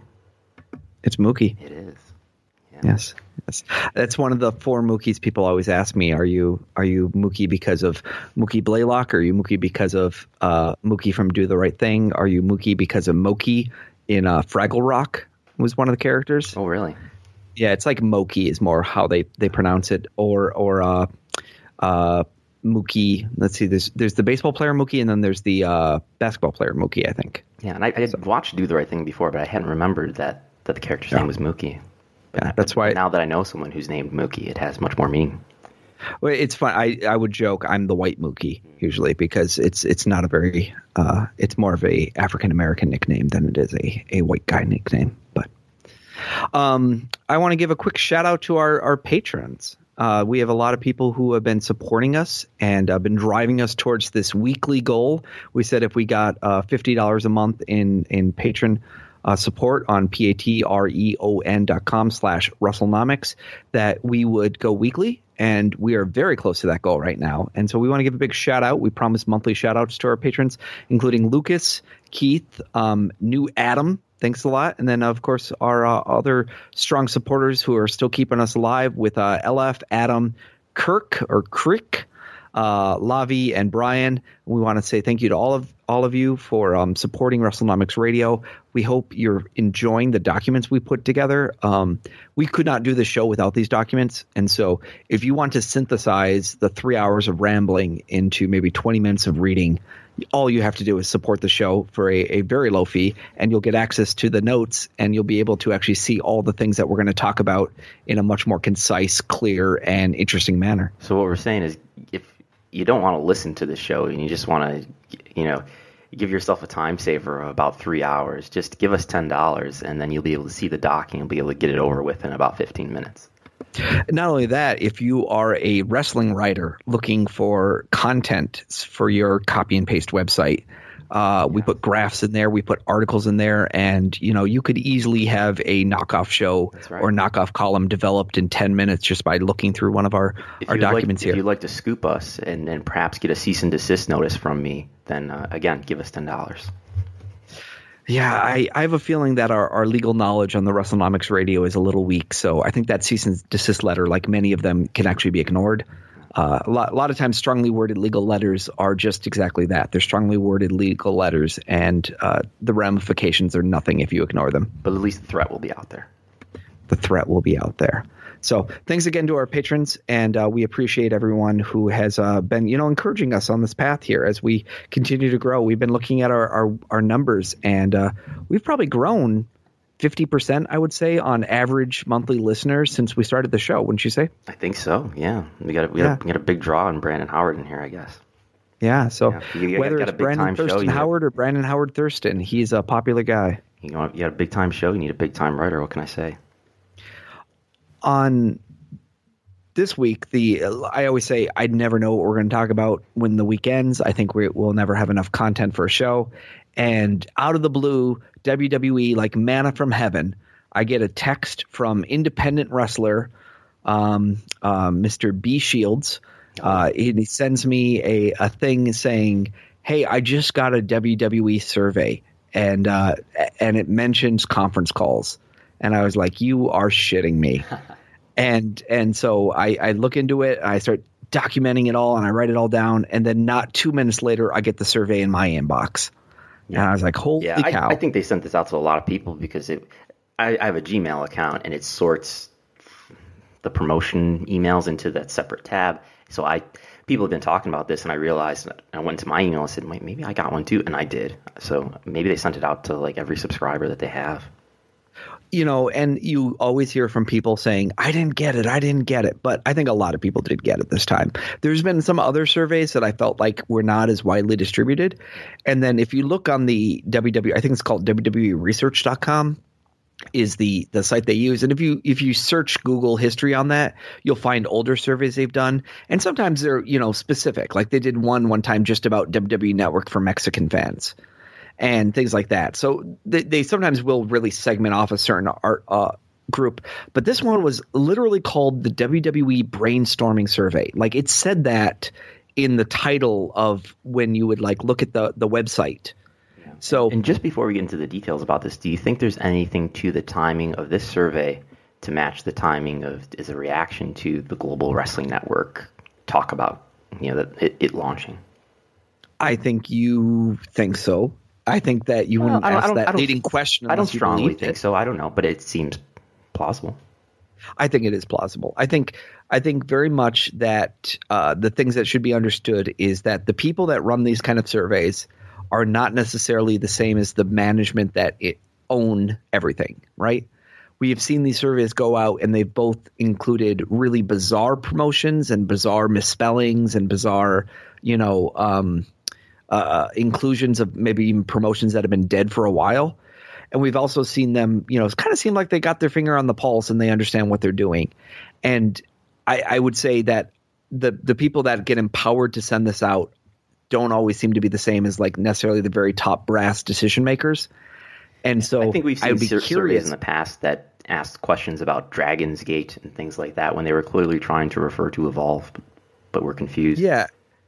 And, and so to me, it just says that y- sometimes the left hand knows what the right hand is doing. Sometimes they have a good finger on the pulse. Sometimes some people in the group might have a finger on the pulse. I do think it is not coincidental that the GFW just tried to launch their stream, streaming service and that WWE is coming out with something basically being like, look at all the things we could add to ours. I also don't think it's consequential that, you know, um, they continue to beat the drum for a premium tier and that the possibility of 2018 having a premium tier, I would put at 50 50 odds right now. Yeah. Right. Yeah. I, I think it's it's better than 50% chance that WWE has launched some kind of a free, of a premium tier and possibly some kind of a free tier to the WWE network within the next 18 months, if not within the next 12 months. I, I would say Uh, there's a lot of price elasticity. Is that the right way to use this term? Obviously, I, I think you've been a, a big proponent of the assertion that this 9.99 price is way too low, and there's a lot of a lot more value they can get out of this. And I think that's the way to do it. They can't. I think it would be a a harder move to just raise the price outright, but it's it's a, a smoother move to add tiers. which is what this brainstorming survey looked at was was asking people a lot of their opinions on various ideas that could be pitched and I, I tweeted out right after this um, i don't mean to sound egotistical but it sounds like someone's been listening to wrestlenomics radio and what the reality of that is is more that I don't know if anyone there is listening to what we're saying here, but I think the ideas that we've been pitching are very similar to the ideas that other industry experts or industry thinkers would be coming up with. And so there is a little bit of a confluence of some of the things that we're seeing here also line up a lot with things that I hear from people for feedback. And what I appreciated about this survey was that they gave so many options that you could start to say, at least they're trying to force rank some of these ideas to compare one against the other. That said, feasibility, implementability, pricing, um, uh, market uh, dynamics, uh, uh, all that stuff. Let's call this a brainstorming survey. This is a blue sky idea, and I don't think they can do a lot of the things that they're listing here. And I want to make that very clear in the front that this is not something where they're going to walk back and say, "Wow, everybody said that they want X. Let's put that on the network tomorrow." Thi- I this is more there's going to be a lot of pressure There's going to be a lot of technology limitations in some of these ideas. Uh, I, I am aware of a list of ideas that, that they were shown early, pretty early on in, in the history of the service. And I think W's response to, to the so the, the list includes a lot of things that sound like the things that we're about to talk about. And I think one of their responses was that if we yeah we've thought about a lot of these ideas, and for and for some of them the technology just isn't there yet. Exactly. So let's let's list some of the ideas that they did specifically ri- uh, uh, go through. So the first one was about um, essentially what other programming could they add around wrestling. In my mind, uh, and so they they listed house shows, they listed Ring of Honor, they listed TNA, and they used the letters TNA. Um, It's, it's they- called Impact this week, by the way. uh, they listed original scripted comedies, and they and specific examples were Southpaw Regional Wrestling, WWE Superstar Roast, and the WWE version of The Office. And then they said other promotions, and they said historic and new programming. They ICW, Progress, New Japan, regional indie promotions. So kind of kicking it off from the start, really going into the wrestling promotion area, and again, um, putting putting something like Southpaw on there, which I think always has surprised me that it's not so much of a network thing, and it was more of a YouTube co-branded sponsored Yeah. event that they did, and in some ways, I would I think is one of the smartest things that they've done in a long time. Personally, Yeah, the, I think the, it, W Network news website uh, broke a story the other day saying that Southpaw Regional Wrestling was coming to the network, but I, I read the story and I, I t- took it as they're going to take the episodes that they've already aired and put on YouTube and they'll be just available on the network. Not that it's going to become a, a new series.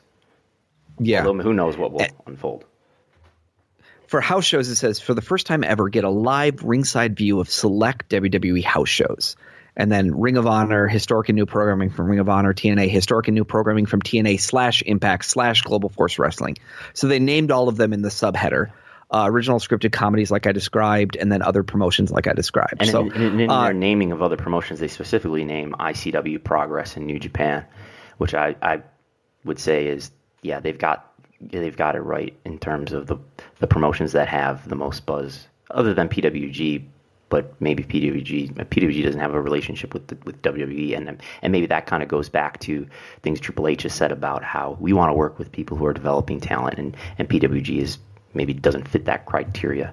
Uh, but I do think, and this is I'm being informed by the familiarity and favorability survey I did in December that Progress and ICW were pretty hot indies, and New Japan is obviously the number two promotion in the world. So, and the last piece being that, as you and I have said, Barrios out of, of props to nothing one time mentioned, wasn't it? ICW in progress. A few months ago, he, he did a talk and said we have deals with ICW in progress. Yeah, and he's never clarified what that meant, but it's hard to believe he would pick those names out of a hat And I- of everything for day- a guy who doesn't really know wrestling all that great. the day we discovered he said that, I think I emailed uh, WWE public public relations, media relations, and they didn't get back to me. Mm. So I, I of those things, what what interests you of those things? Would you say you're extremely interested in all five of them? fan, I guess I'm interested in other promotions. That would would be what adds the most value to me because I'm already an GPW subscriber. I've just started to watch a little bit of Progress, so that stuff has value to me m- I s- more than Ring of Honor or TNA, more than the original series, the WWE's version of The Office. Um, and house shows would be interesting, but they would really have to change what they do with house shows, right? Because a lot of their house shows on a, on a given weekend are very similar. They'll run the same matches and same finishes uh, on fr- on So Friday. it says like they do on select. Saturday. Does it say select? It says select house shows. So I I do think I would love house shows just for the pure sense of there's guys that are on the road that we don't see on television. And if I can go watch Luke Harper wrestle, And they're given time, know, to especially- too. Yeah, yeah. Like, you know, um, I, I would love if they, they did the, the select house show for whoever superstar is in their hometown, you know, and it's like this person's going to be the featured event in this this show, and it's going to be interesting for that reason. Or if they, they did more things like they're going to do this Starcade event in November, that would be an interesting show where they're going to have Rock and Roll Express and Ricky Steamboat involved in some capacity. Yeah, exactly. So I, I think you know house shows would interest me just as a fan because there's there's people that you know you don't necessarily always see, and it would be fun to you know see a Mike Bennett match in WWE, and it's not the cut down version of it. Um, and then Ring of Honor, of course, I think there's a lot of depth and opportunity there. I also think it's not in the pricing plan, honestly. Um, Ring of Honor is part of Sinclair. Sinclair has some pretty deep pockets.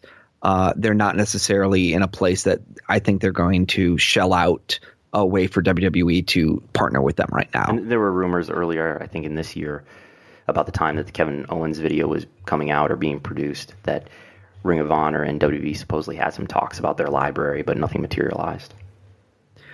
Uh, for the GFW thing, did you say you're a subscriber to GFW's web service? No, it, you, you Oh. cannot be a subscriber yet. It's not yet offered.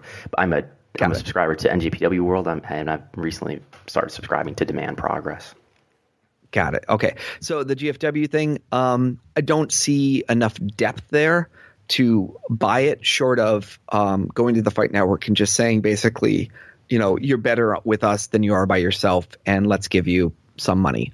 Uh, but it, a lot of other things going on with GFW, I, I- I don't think that they would buy the library and include it in the network while Impact exists as a wrestling promotion that they don't control because it would just give them exposure, right? Which Yeah, one- yeah. Vince probably doesn't want to do. uh, other promotions, like you mentioned, I think those are the right ones. Obviously, that dream of New Japan.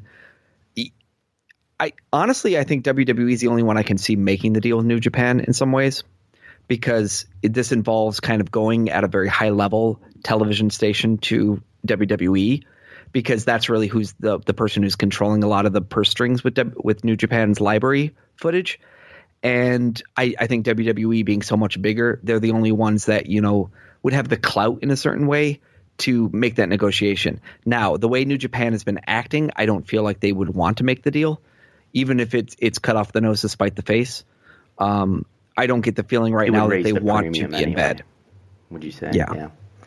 Absolutely. And then that other scripted comedies, Um, Just real quick on, like on, on these other promotions, I think it, it presents this this dilemma for Vince McMahon where he's realizing that the, the media world is, is is really spreading open in terms of it's giving wrestling fans more and more access to these wrestling promotions and more and more of his wrestling fans are becoming more and more aware of these promotions but yet at the same time he doesn't want to give anybody else exposure but he also wants to, to be the controller of all the stuff you know And this goes back to the argument I was making a few weeks ago, which is right now when WWE is in a guaranteed television revenue generation model, that they are able to spend money to stop people from doing things, even if they don't have a plan of what to do with them. which is which so they're able describes the UK situation where they exactly. basically shut down um, World of Sport, which was which did a pilot for ITV, which is a major station in the UK, and they signed up. They did their UK tournament in, in quick response to it, and they signed up JR away from the commentary table, and they have yet to start a UK weekly program like they it seemed like they were going to do. Uh, and, and by the way, Abix did an article for Deadspin about uh, talking about the Global Wrestling Network, and in it he mentions that ICW and Progress already have deals uh, to run their content in, in some capacity at some point on the WWE Network. That's a great point. Um, we'll make sure we link that article as well in our uh, our notes on here. Um, the original scripted comedies, I think I feel the same way that most people feel, which is when it's good, it's good. When it's bad, it's bad. And I probably am less um, bearish on it than other people. I think some people really would bury this idea and say, I, I hate this idea. I don't want it at all. For me, I thought Southpaw was a real success. And I am fine with a company that spends money now in WWE studios. If they reallocated all that money towards original comedy material that they want to put on the network, I'd be fine with that. Now, that said, it's not a moneymaker. It is not a revenue generation thing that usually makes it better for people. But I think there's a strong need to have a service that sometimes has some fluff on the edges to make it more palatable. Because I, when I go to the network, sometimes I'm in the mood to watch wrestling. Sometimes I'm in the mood to watch the Edge and Christian show. You know, sometimes I'm in the mood to watch a tournament. Like I want to have that variety, and sometimes I feel like I, I want the circus mentality. And and these these comedies are an interesting output because I think you have creative people that work on the teams here, and it gives them an opportunity to do that. Now, maybe you could argue WWE wrestling has nothing to do with this, and that's why WWE is an entertainment brand, and this is part of their en- entertainment brand branding. Yeah, maybe they don't do the best job of it, but I would still rather see them swing and a miss and then to give up on it all together. Now, um, it reminds they- me. I- we're looking at original scripted comedies, and we're going to talk about original scripted dramas, but they should do an original scripted musical. I think that would seriously get them ex- excitement from the fans, uh, and, and may- maybe some, some, maybe not, but it's going to drive um, minutes, minutes of viewing time, which is something that they're big on and something that their corporate executives are bonused by. you know, and, And, someone and, and brought which up has to me. probably a lot to do with subscriber retention. The more you watch this OTT service, the more time you spend watching the W Network, the less likely you're going to be to cancel it. though i mean like uh, one of one of our friends of the show rich t brought up to me about Seeso and how it was this original streaming comedy platform did a lot of original programming had really creative really interesting people and it still failed and and has has pulled the plug on it and i think that's an element there which is it is tough to get people to pay for comedy and necessarily original stuff. And so I do think that you know you're you're marketing a niche to a niche. And from a, a profitability standpoint, I don't know if it'll be profitable. I think from a creative development standpoint, I think it is important because we're seeing the same thing with um, like I've talked about in the past about Amazon and Netflix going to creators and working directly with them in order to kind of foster them through their entire development. And I think sometimes one of WWE's problems is that they're they're not necessarily fostering creative development year over year as much as sometimes they just try to randomly pay for talent. And and what I mean by that is not the talent in the ring, but I mean behind the scenes.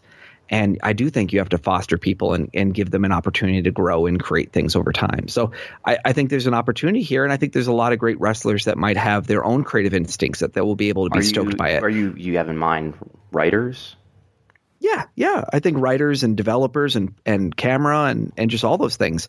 There's skills that can be developed. And we hear about what a high turnover rate there are among writers and and some according to some things I was looking at on Glassdoor, which you can probably take with a grain of salt, but there were a, a number of claims on reviews on Glassdoor about how there's a really high turnover rate just within W Corporate itself.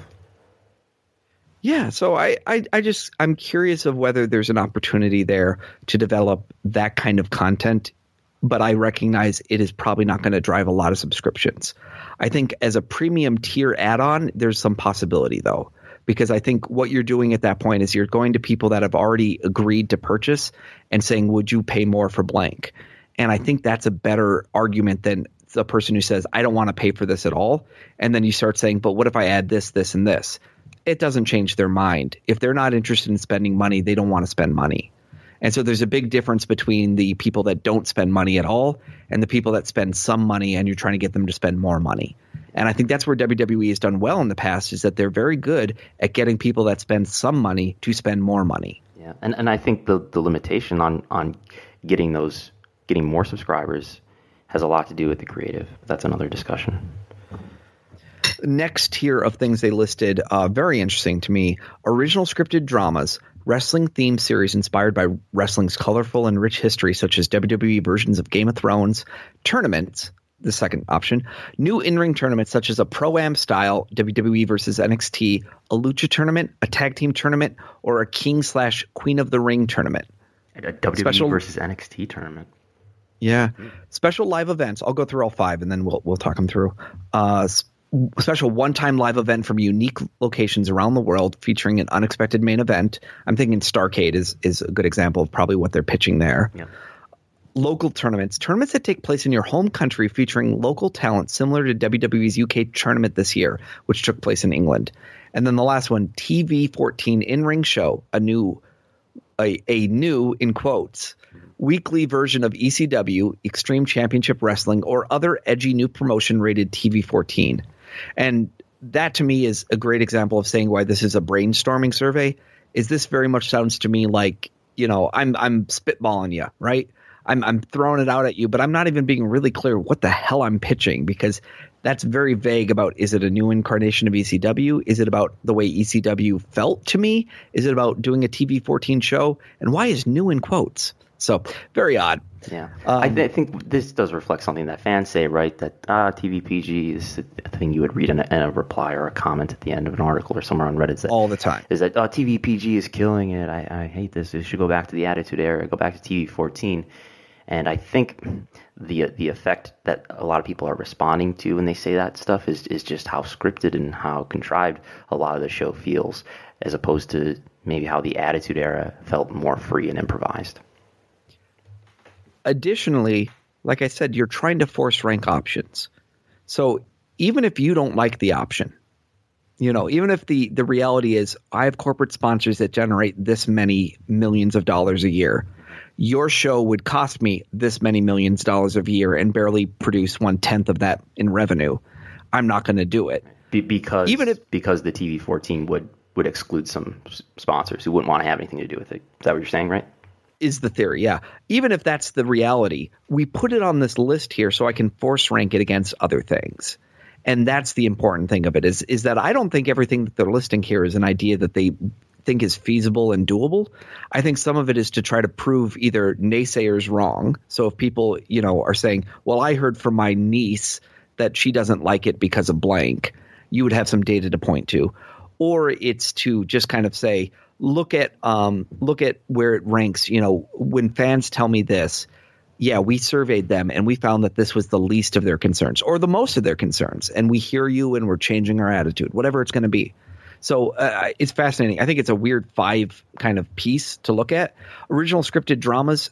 I have to go back to the fact he says WWE versions of Game of Thrones, Robert Ruth, uh, uh, Q1 Call, uh, I, I, called out what what quarter it was. I think it was maybe even 2014, because uh, that would have been right after they launched. Yeah. And um, he he basically said all WWE Network needs is its own version of Game of Car Game of Thrones or uh, House of Cards, and it's going to be the next big hit. Yeah. and um, so it's it's kind of funny to see the three years later this happen. Of course, we used to. I always think of those Braveheart spoofs that they did for Royal Rumble one year with Flair on the horse and whatnot. When I think of the WWE Game of Thrones, I, and this was something I, I, meant to bring up when we talked about the original scripted uh, comedies, which is the one challenge you have when you cast your talent in this is the duality that they create when they're both a character on a television show a character on your other TV show and then a character in real life that is very tough sometimes to feel like you're getting an authentic character from them. And so it's like, is the Miz a nice guy or a jerk? Because I see him doing PR stuff yeah. where he's, you know, reading to kids. Seems like he's a nice guy. I see him on my television show where he's cutting shoot promos about how he's underappreciated. I feel for him.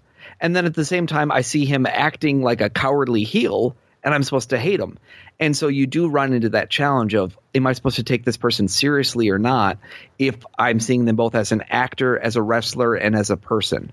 And so I do worry about that when we talk about how do we make these shows work. Yeah, so maybe there's like there's three levels of reality there. Like there's the the real person who does the charity work. There's the kind of real person who's involved in pro wrestling angles and promos, and then there's the really fictional version who's involved in traditional scripted media. Yeah, and it's it's tough because some of the reason you like certain actors is built on the brand that that actor then portrays.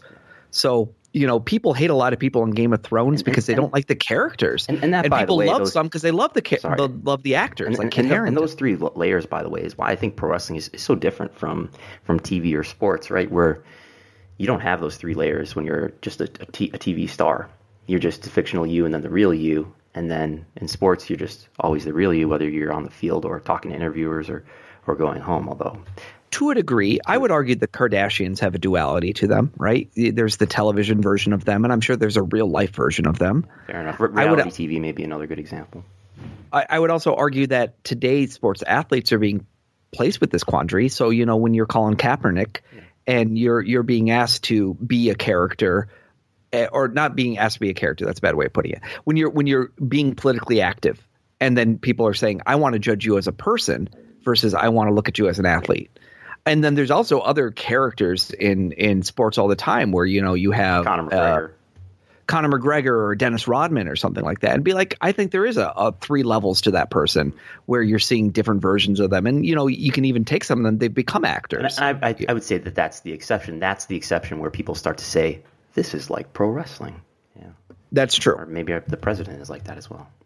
Yeah, yeah, that's a good example. So, uh, original scripted dramas, I actually have a lot less um, affinity for the dramas than the com- comic comedies.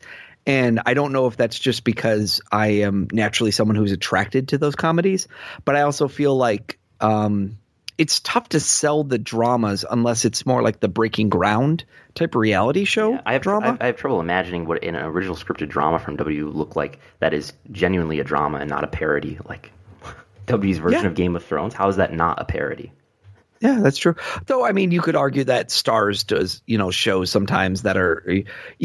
I guess the idea would be that WWE gets all these scripts through WWE Studios and they would become a force in Hollywood where they're taking these these creative ideas and then they're developing them into actual shows. And sometimes they're using actors from their show, you know, they're using actual performers from their roster as actors in these shows. Sure. But yeah, it's it's hard to say. And again, I think a lot of it gets into the closer they would get to Hollywood, the harder it's going to be to work in the model that they're used to working in. Because they're used to working in a model where these are independent contractors and you know we own 100% of our rights. And then when they go into a more television you know model you, you get into much more complicated and, uh, distribution and royalties and back end fees. And our on-air talent are not members of any union yeah sag and all that yeah so so i don't see the dramas one doing well i would see imagine it would actually fare very poorly in this, but it's obviously, you know, if you're an investor and I say WWE is coming out with their own Game of Thrones, some of those might salivate at the idea. Others should roll their eyes if they really knew how much that that costs for for HBO to do it well. Uh, new new tournaments like the Pro Am style, uh, Lucha tournament, tag team, King of the Ring, Queen of the Ween. Sure, yeah. why not? And I think this uh, Cruiserweight Classic and uh, the Mae Young Classic and the UK tournament all fit under this umbrella too. Lucha tournament, you know, I would have the most concern with because it's the thing that they've shown that they struggle with the most is dealing with uh, uh, the brands where they aren't English speakers. Yeah. And And they, you they, know, they've shown that they they've had problems when they've brought in uh, Sin Cara or Luis Urive and uh, Cien uh, El Sombra, Cien Oh, and Andrade- Grand Metalik, Andrade right? Cien Almas, and and Grand Metalik they've under underutilized, and well, he was at least in the final of the Cruiserweight Classic, right? So he was, and then kind of and then, disappeared. and then fell off the map. He was on Raw this week or last week, but yeah, he's been Yeah. he's been uh, a missing person. Uh, but no, I, I, I like it. Do again, do I think it drives a lot of subscribers? No. But do I think it could drive some subscribers to up their tier? Yes. Because I know for a fact this is the kind of programming that does appeal to me. Is that I like bite-sized programming where it's a a contained thing. I enjoy that very much. And, and as you said, this is maybe not going to create many new fans, but it's going to get drive even more revenue out of the fans that they do have. Yeah. Special live events, like we said, Starcade, or even going back to when they did the Toronto House show where, you know, uh, Lesnar fought, was it Bray Wyatt and Luke Harper, or Yep. one of the two? And Dean Ambrose Uh, wrestled uh, Triple H for the title. Yeah. So that, that absolutely And, uh, makes sense to Be- me. Beast in the East was a similar situation. the argument I know Meltzer was making was they already do two pay per views a month, and so giving us more special live events doesn't make it better, and isn't necessarily going to drive more people. And and there's something to be said there is that we we it's not that we don't get enough special content in a month. I think what is lacking to me is sometimes the feel that something has a gravitas that is different than a pay per view in a different way that is kind of fun. They did an MSG show too. That was a network special, but I believe it was main evented by Big Show and Lesnar. Yes, yes. Uh, local tournaments like the UK tournament, I think that's an easy one to pitch without a lot of clarity of what that's supposed to mean because it's not like there's countries all over the world that they can get enough talent from to do this with. And it's not like they have enough subscribers in other countries to make it worthwhile. So then the next thing you get would be like, are you would you do regional tournaments? Like this is the best of Southern pro wrestling, this is the best of Midwest pro wrestling. And maybe there's a market there. But to me, there's just you only have maybe seven markets in the world that you could do this with Japan, UK, uh, Germany, uh, the Northeast, the Southeast, the the Midwest, the West Coast, and maybe you could make it like the Mae Young Classic, where you bring in a lot of people that aren't signed, and you're basically doing a tournament where you're trying to basically you know get people interested in the winner of that tournament, and you get new talent that way. And hey, the most interesting prospects to me, as a at least as a newsreader, would be a, a Japan tournament or an Asia tournament. They would probably make it because they would probably want to include uh, Chinese and uh, in, Indian wrestlers in that. Or they could do a, a Mexican tournament as well, notwithstanding the the problems that we just talked about, where they've had trouble developing Mexican talent. Exactly. I think the challenge would be scouting the talent and then producing it in the in the um the home country. I think the cost would be very high in some cases. Uh, so it, it would be intriguing to see if they could do it. And I I had heard that the WUK tournament uh, itself, as as these two shows, even even with the tickets they sold, were not profitable shows. Exactly that's where I I get concerned is that you know now we're talking about flying to Japan and running a show. That's not cheap. It would be and even if you're going to get local talent, that's still WWE doesn't do well. The further WWE gets from their home base, the harder time they have kind of molding it into a cost-effective version of what they like. And it'd be interesting in Japan too, because as we've talked about, I think last week, that there's sort of this cradle to grave mentality in, in Japanese wrestling, maybe in Japanese business overall, that you you stay with the promotion that you start with. Although I think there would be a lot of promotions and or wrestlers that would be willing to cooperate with WWE and allow their wrestlers to be in the tournament, which may unravel into the, some of those wrestlers who get in the tournament and ending up signing with WWE. That would be an interesting thing to see unfold. But and, and in Mexico, it would be interesting politically too, because you know you have the CMLL and AAA that are you know fiercely competitive and really dislike each other, and how would how would WWE navigate or disrupt that situation? Yeah, and we've also seen American feds that have wanted to work with them, and you know, you end up with the crash or something like that. And I, I just don't always know if you get a good representation of those countries.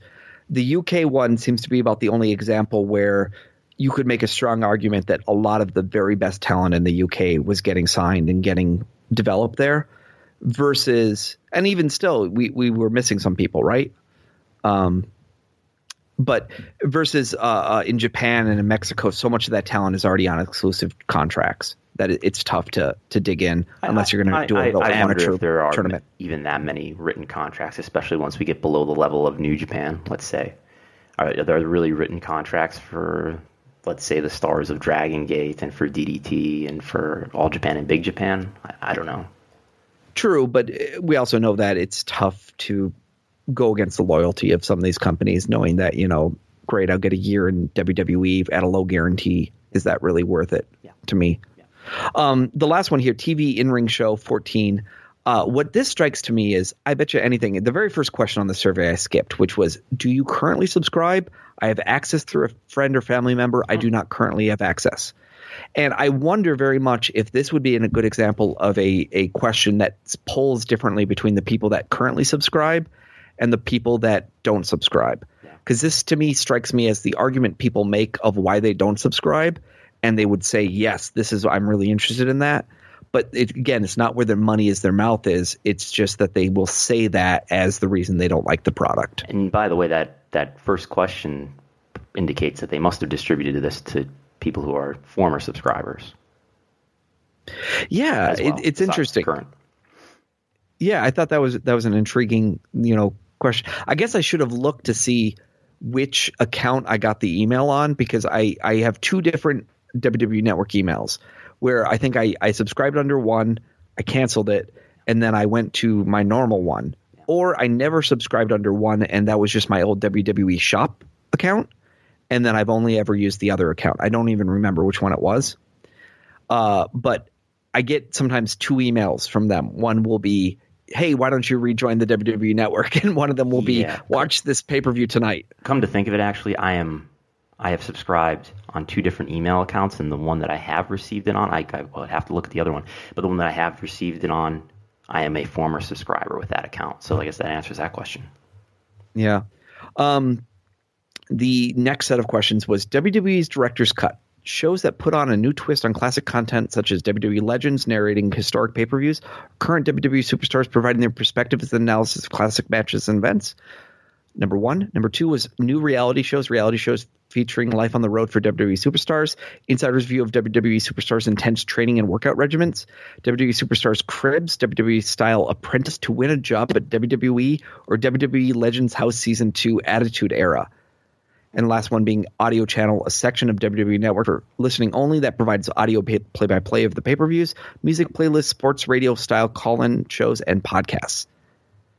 Um, And This is A an, lot an idea that I've the audio channel at least is an idea that I've I've thought of. I'm, not that I'm, I'm the first one to ever think of it, but you think about some of the things that they have on the network, like the interviews that they have, whether it's the Steve Austin podcast interviews, which they no longer do, but they still have things like uh, again they, these are things that they no longer do. I guess the, the Renee Young show where she's interviewing someone, or the JBL Legends show where he's interviewing someone. the idea that visuals don't matter. Right. It's more the audio is more important, and then and if you had if you had some way to just distribute the audio to people, whether it's like a an RSS feed with a with a paywall with a login wall, like the Torch and the Observer have, uh, and where it's something you can play in your car, you can just play right off of your phone. Then that that's something that would have value to to me, and I would probably use it sometimes. That's a great example of the difference between you and I. Um, I I don't know if I would listen to WWE podcasts just because even today there's so many great podcasts out there I don't listen to, and there's so many things where WWE stars themselves have podcasts. So Jericho, Austin, Edge, and Christian, Storm, you know, everybody has one, and it's out there, and I just don't consume it myself right now. Well, maybe they could But- take over some of that market. Maybe they could. Who knows? and that's why I think they're interested for sure. Is I think they they look at it and say, Maybe they could steal, look at the money that was Jericho left or on the table. Maybe they could Yeah. steal away Jericho or Austin from Podcast One or something like that. exactly. Um, so I, I don't think it's a bad idea by any means. I just mean I, I from from a difference between you and I, I think that's a good example of like, you know, you're going to see individual differences. We're not all aligned. We don't have all the same taste, and that's fine. That's good. There was no Uh, the question first one- on here about whether you'd be interested in Blu-ray discs, though, or I'm sorry, la- laser, discs.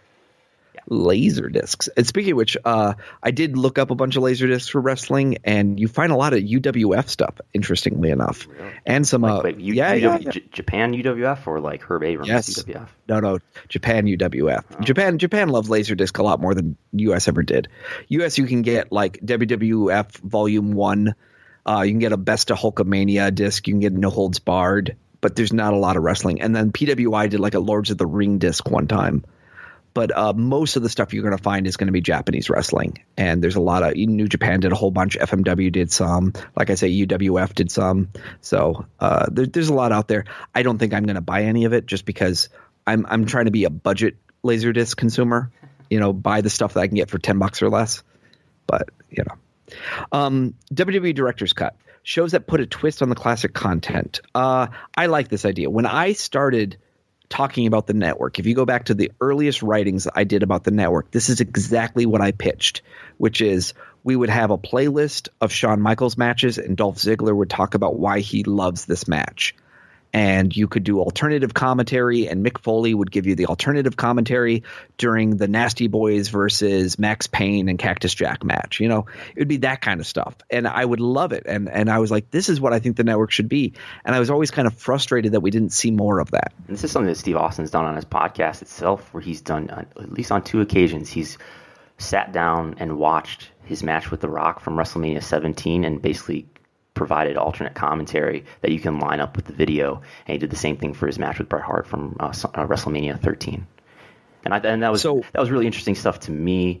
And maybe that's more because I'm a wrestler and I, you know, I'm trying to share this with students and stuff to listen to Steve Austin talk you through an entire match and like what's going on in his mind and why why is he doing this and that. But it goes to me like if you watch the old NFL films channel stuff or the boxing stuff, they would do the same sort of thing there too. And I think if you're a fan of it, you consume it. It interests you. And I do think it's worth a premium.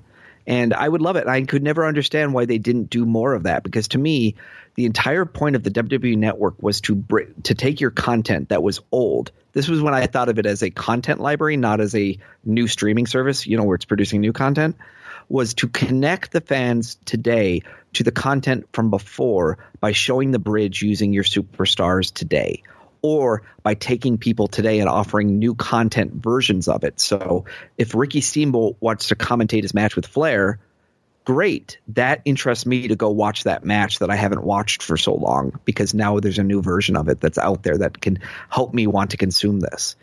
And I think that's the thing that that I'm I've been so surprised that they don't do more of. And I don't know if that's because the production for that is the sort of thing that they would want to do in Stamford, and they don't have the guys going to Stamford every every month, or if that's just because um, you know they just don't see a value in that content and being able to leverage it. But I think it's really underappreciated as an idea. Uh, new reality shows. Uh, I, I think it's funny the list of these shows because they're so different. So the first one, R- Life on the Road, Which and the next one, done, in, right? yeah, training and workout regiments, which does not interest me, but I can understand that there's a market for that because you know the people that like that fitness training stuff, they they they're pretty rabid. You know, you do see that with like the bodybuilding and whatnot world that they're. I I think it's silly for them to pretend that's not a portion of their audience. So that makes sense to me. Uh, WWE Superstar Cribs. Uh, that would be a tough one because that you know because now you're going again in that duality for people, and then the question about like now we're talking about how much guys make, And, And real, it's real like, quick uh, about this workout stuff. I mean, can you just imagine, like, let's say, you know, Vince McMahon. There's that story about Mark Henry, you know, trying to keep up with Vince McMahon in the, in the W corporate gym. Just imagine what a great 30 minute episode that could produce, you know? I you know like I say any show that is about Vince McMahon doing blank, Yes, I'll watch Vince that McMahon show. Will, will be extremely interesting. And I think he has some uh, reluctance to do stuff like that, and that's why he appears so infrequently on TV today. Absolutely. I think Vince is very conscientious about his I don't like old people on my TV. I don't like not good looking people on my TV. And I think very much he doesn't care about people caring about him. Um, then you get Superstar Cribs. Like I say, I think you'd run into some big issues there. Like it's interesting, but who do you got? You got Cena's crib, you got Austin's crib, you got The Rock's crib. But it's like people don't want to go see that Beth where um uh, Beth Phoenix is a bad example because she's married to Edge, but uh you know where where Dana Brooke lives. Like I I don't think it will impress people. Uh, WWE style apprentice to win a job at WWE. That one was fascinating because I, I imagine you thought what I thought, which is that's not for a wrestler. That's for like a, a finance geek like me and you.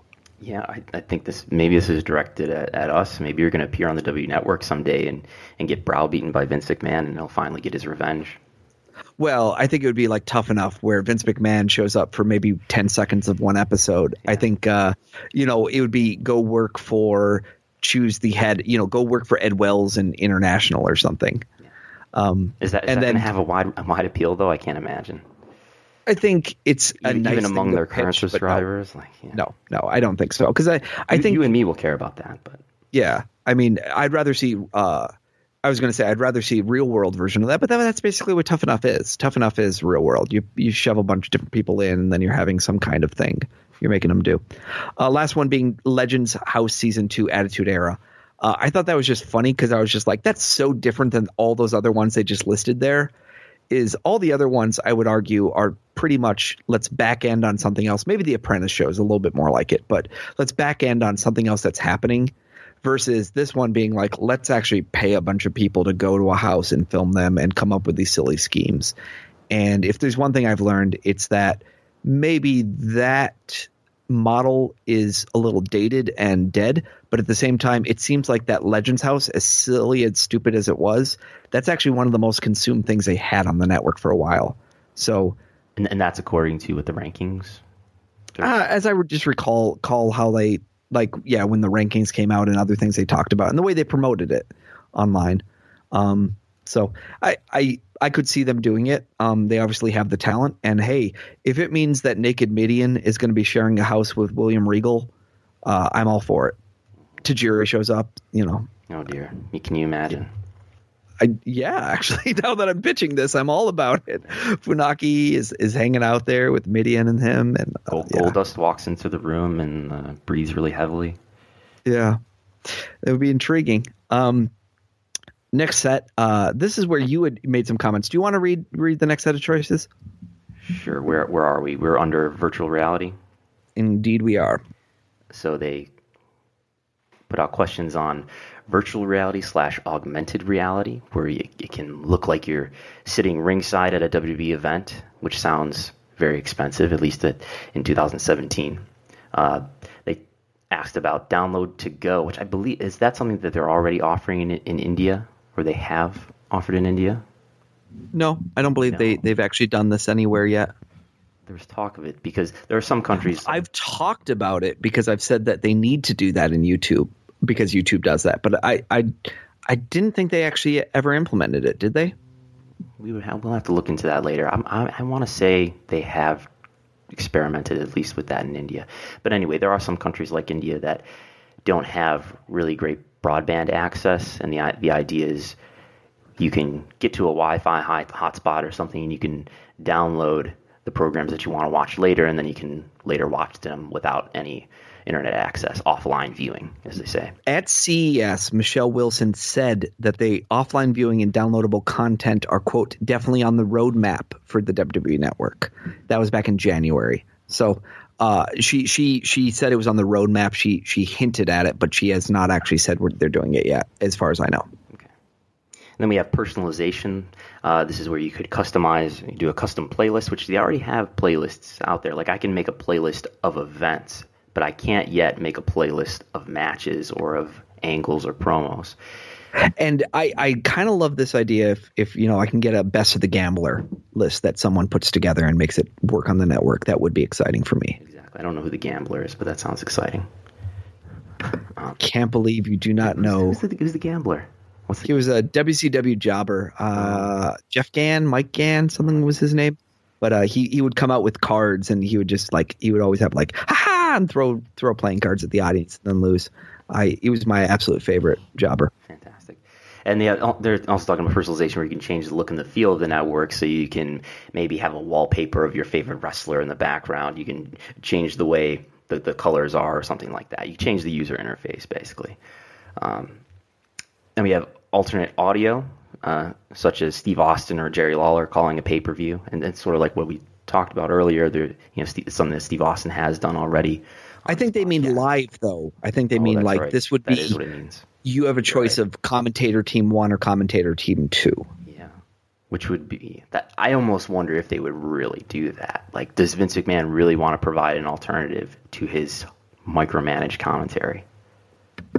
It would be interesting from the standpoint of saying, Because he can't What if- two commentary teams. at well, once. yeah, what if what if the the pitch and the appeal secretly is, oh my God, you won't believe how honest commentary track number two is, and commentary one is the one for the fans, commentary two is the one for the people that are the hardcores that are I- paying and- And, extra. it would be on that other tier, of course. That's right. Uh, That's my thought. I mean, they actually haven't said. Uh, you're right. They started it off by saying WWE is considering some special features that may be available to the WWE network as part of a premium price tier. And I would think anything additional that they're brainstorming about here is stuff that they're going to put on the the tier. Because like, why would they put any of this extra stuff? Why would they do extra work for people without getting some extra pay for it? Oh, I think that, you know it's funny. They actually didn't. The first set of things we listed here were not. Oh no, you, no, I take that back. That, that this premium tier was mentioned on all of them. Yep. And the last one is social. At Parker, our purpose is simple. We want to make the world a better place by working more efficiently, by using more sustainable practices, by developing better technologies. We keep moving forward. With each new idea, innovation, and partnership, we're one step closer to fulfilling our purpose every single day. To find out more, visit parker.com/purpose. Parker, engineering your success. As humans, we're naturally driven by the search for better. But when it comes to hiring, the best way to search for a candidate isn't to search at all. Don't search, match with Indeed. When I was looking to hire someone, it was so slow and overwhelming. I wish I had used Indeed. If you need to hire, you need Indeed. Indeed is your matching and hiring platform with over 350 million global monthly visitors, according to Indeed data, and a matching engine that helps you find quality candidates fast. Ditch the busy work. Use Indeed for scheduling, screening, and messaging so you can connect with candidates faster. And Indeed doesn't just help you hire faster. 93% of employers agree Indeed delivers the highest quality matches compared to other job sites, according to a recent Indeed survey. And listeners of this show will get a $75 sponsored job credit to get your jobs more visibility at Indeed.com slash podcast. That's Indeed.com slash podcast. Terms and conditions apply.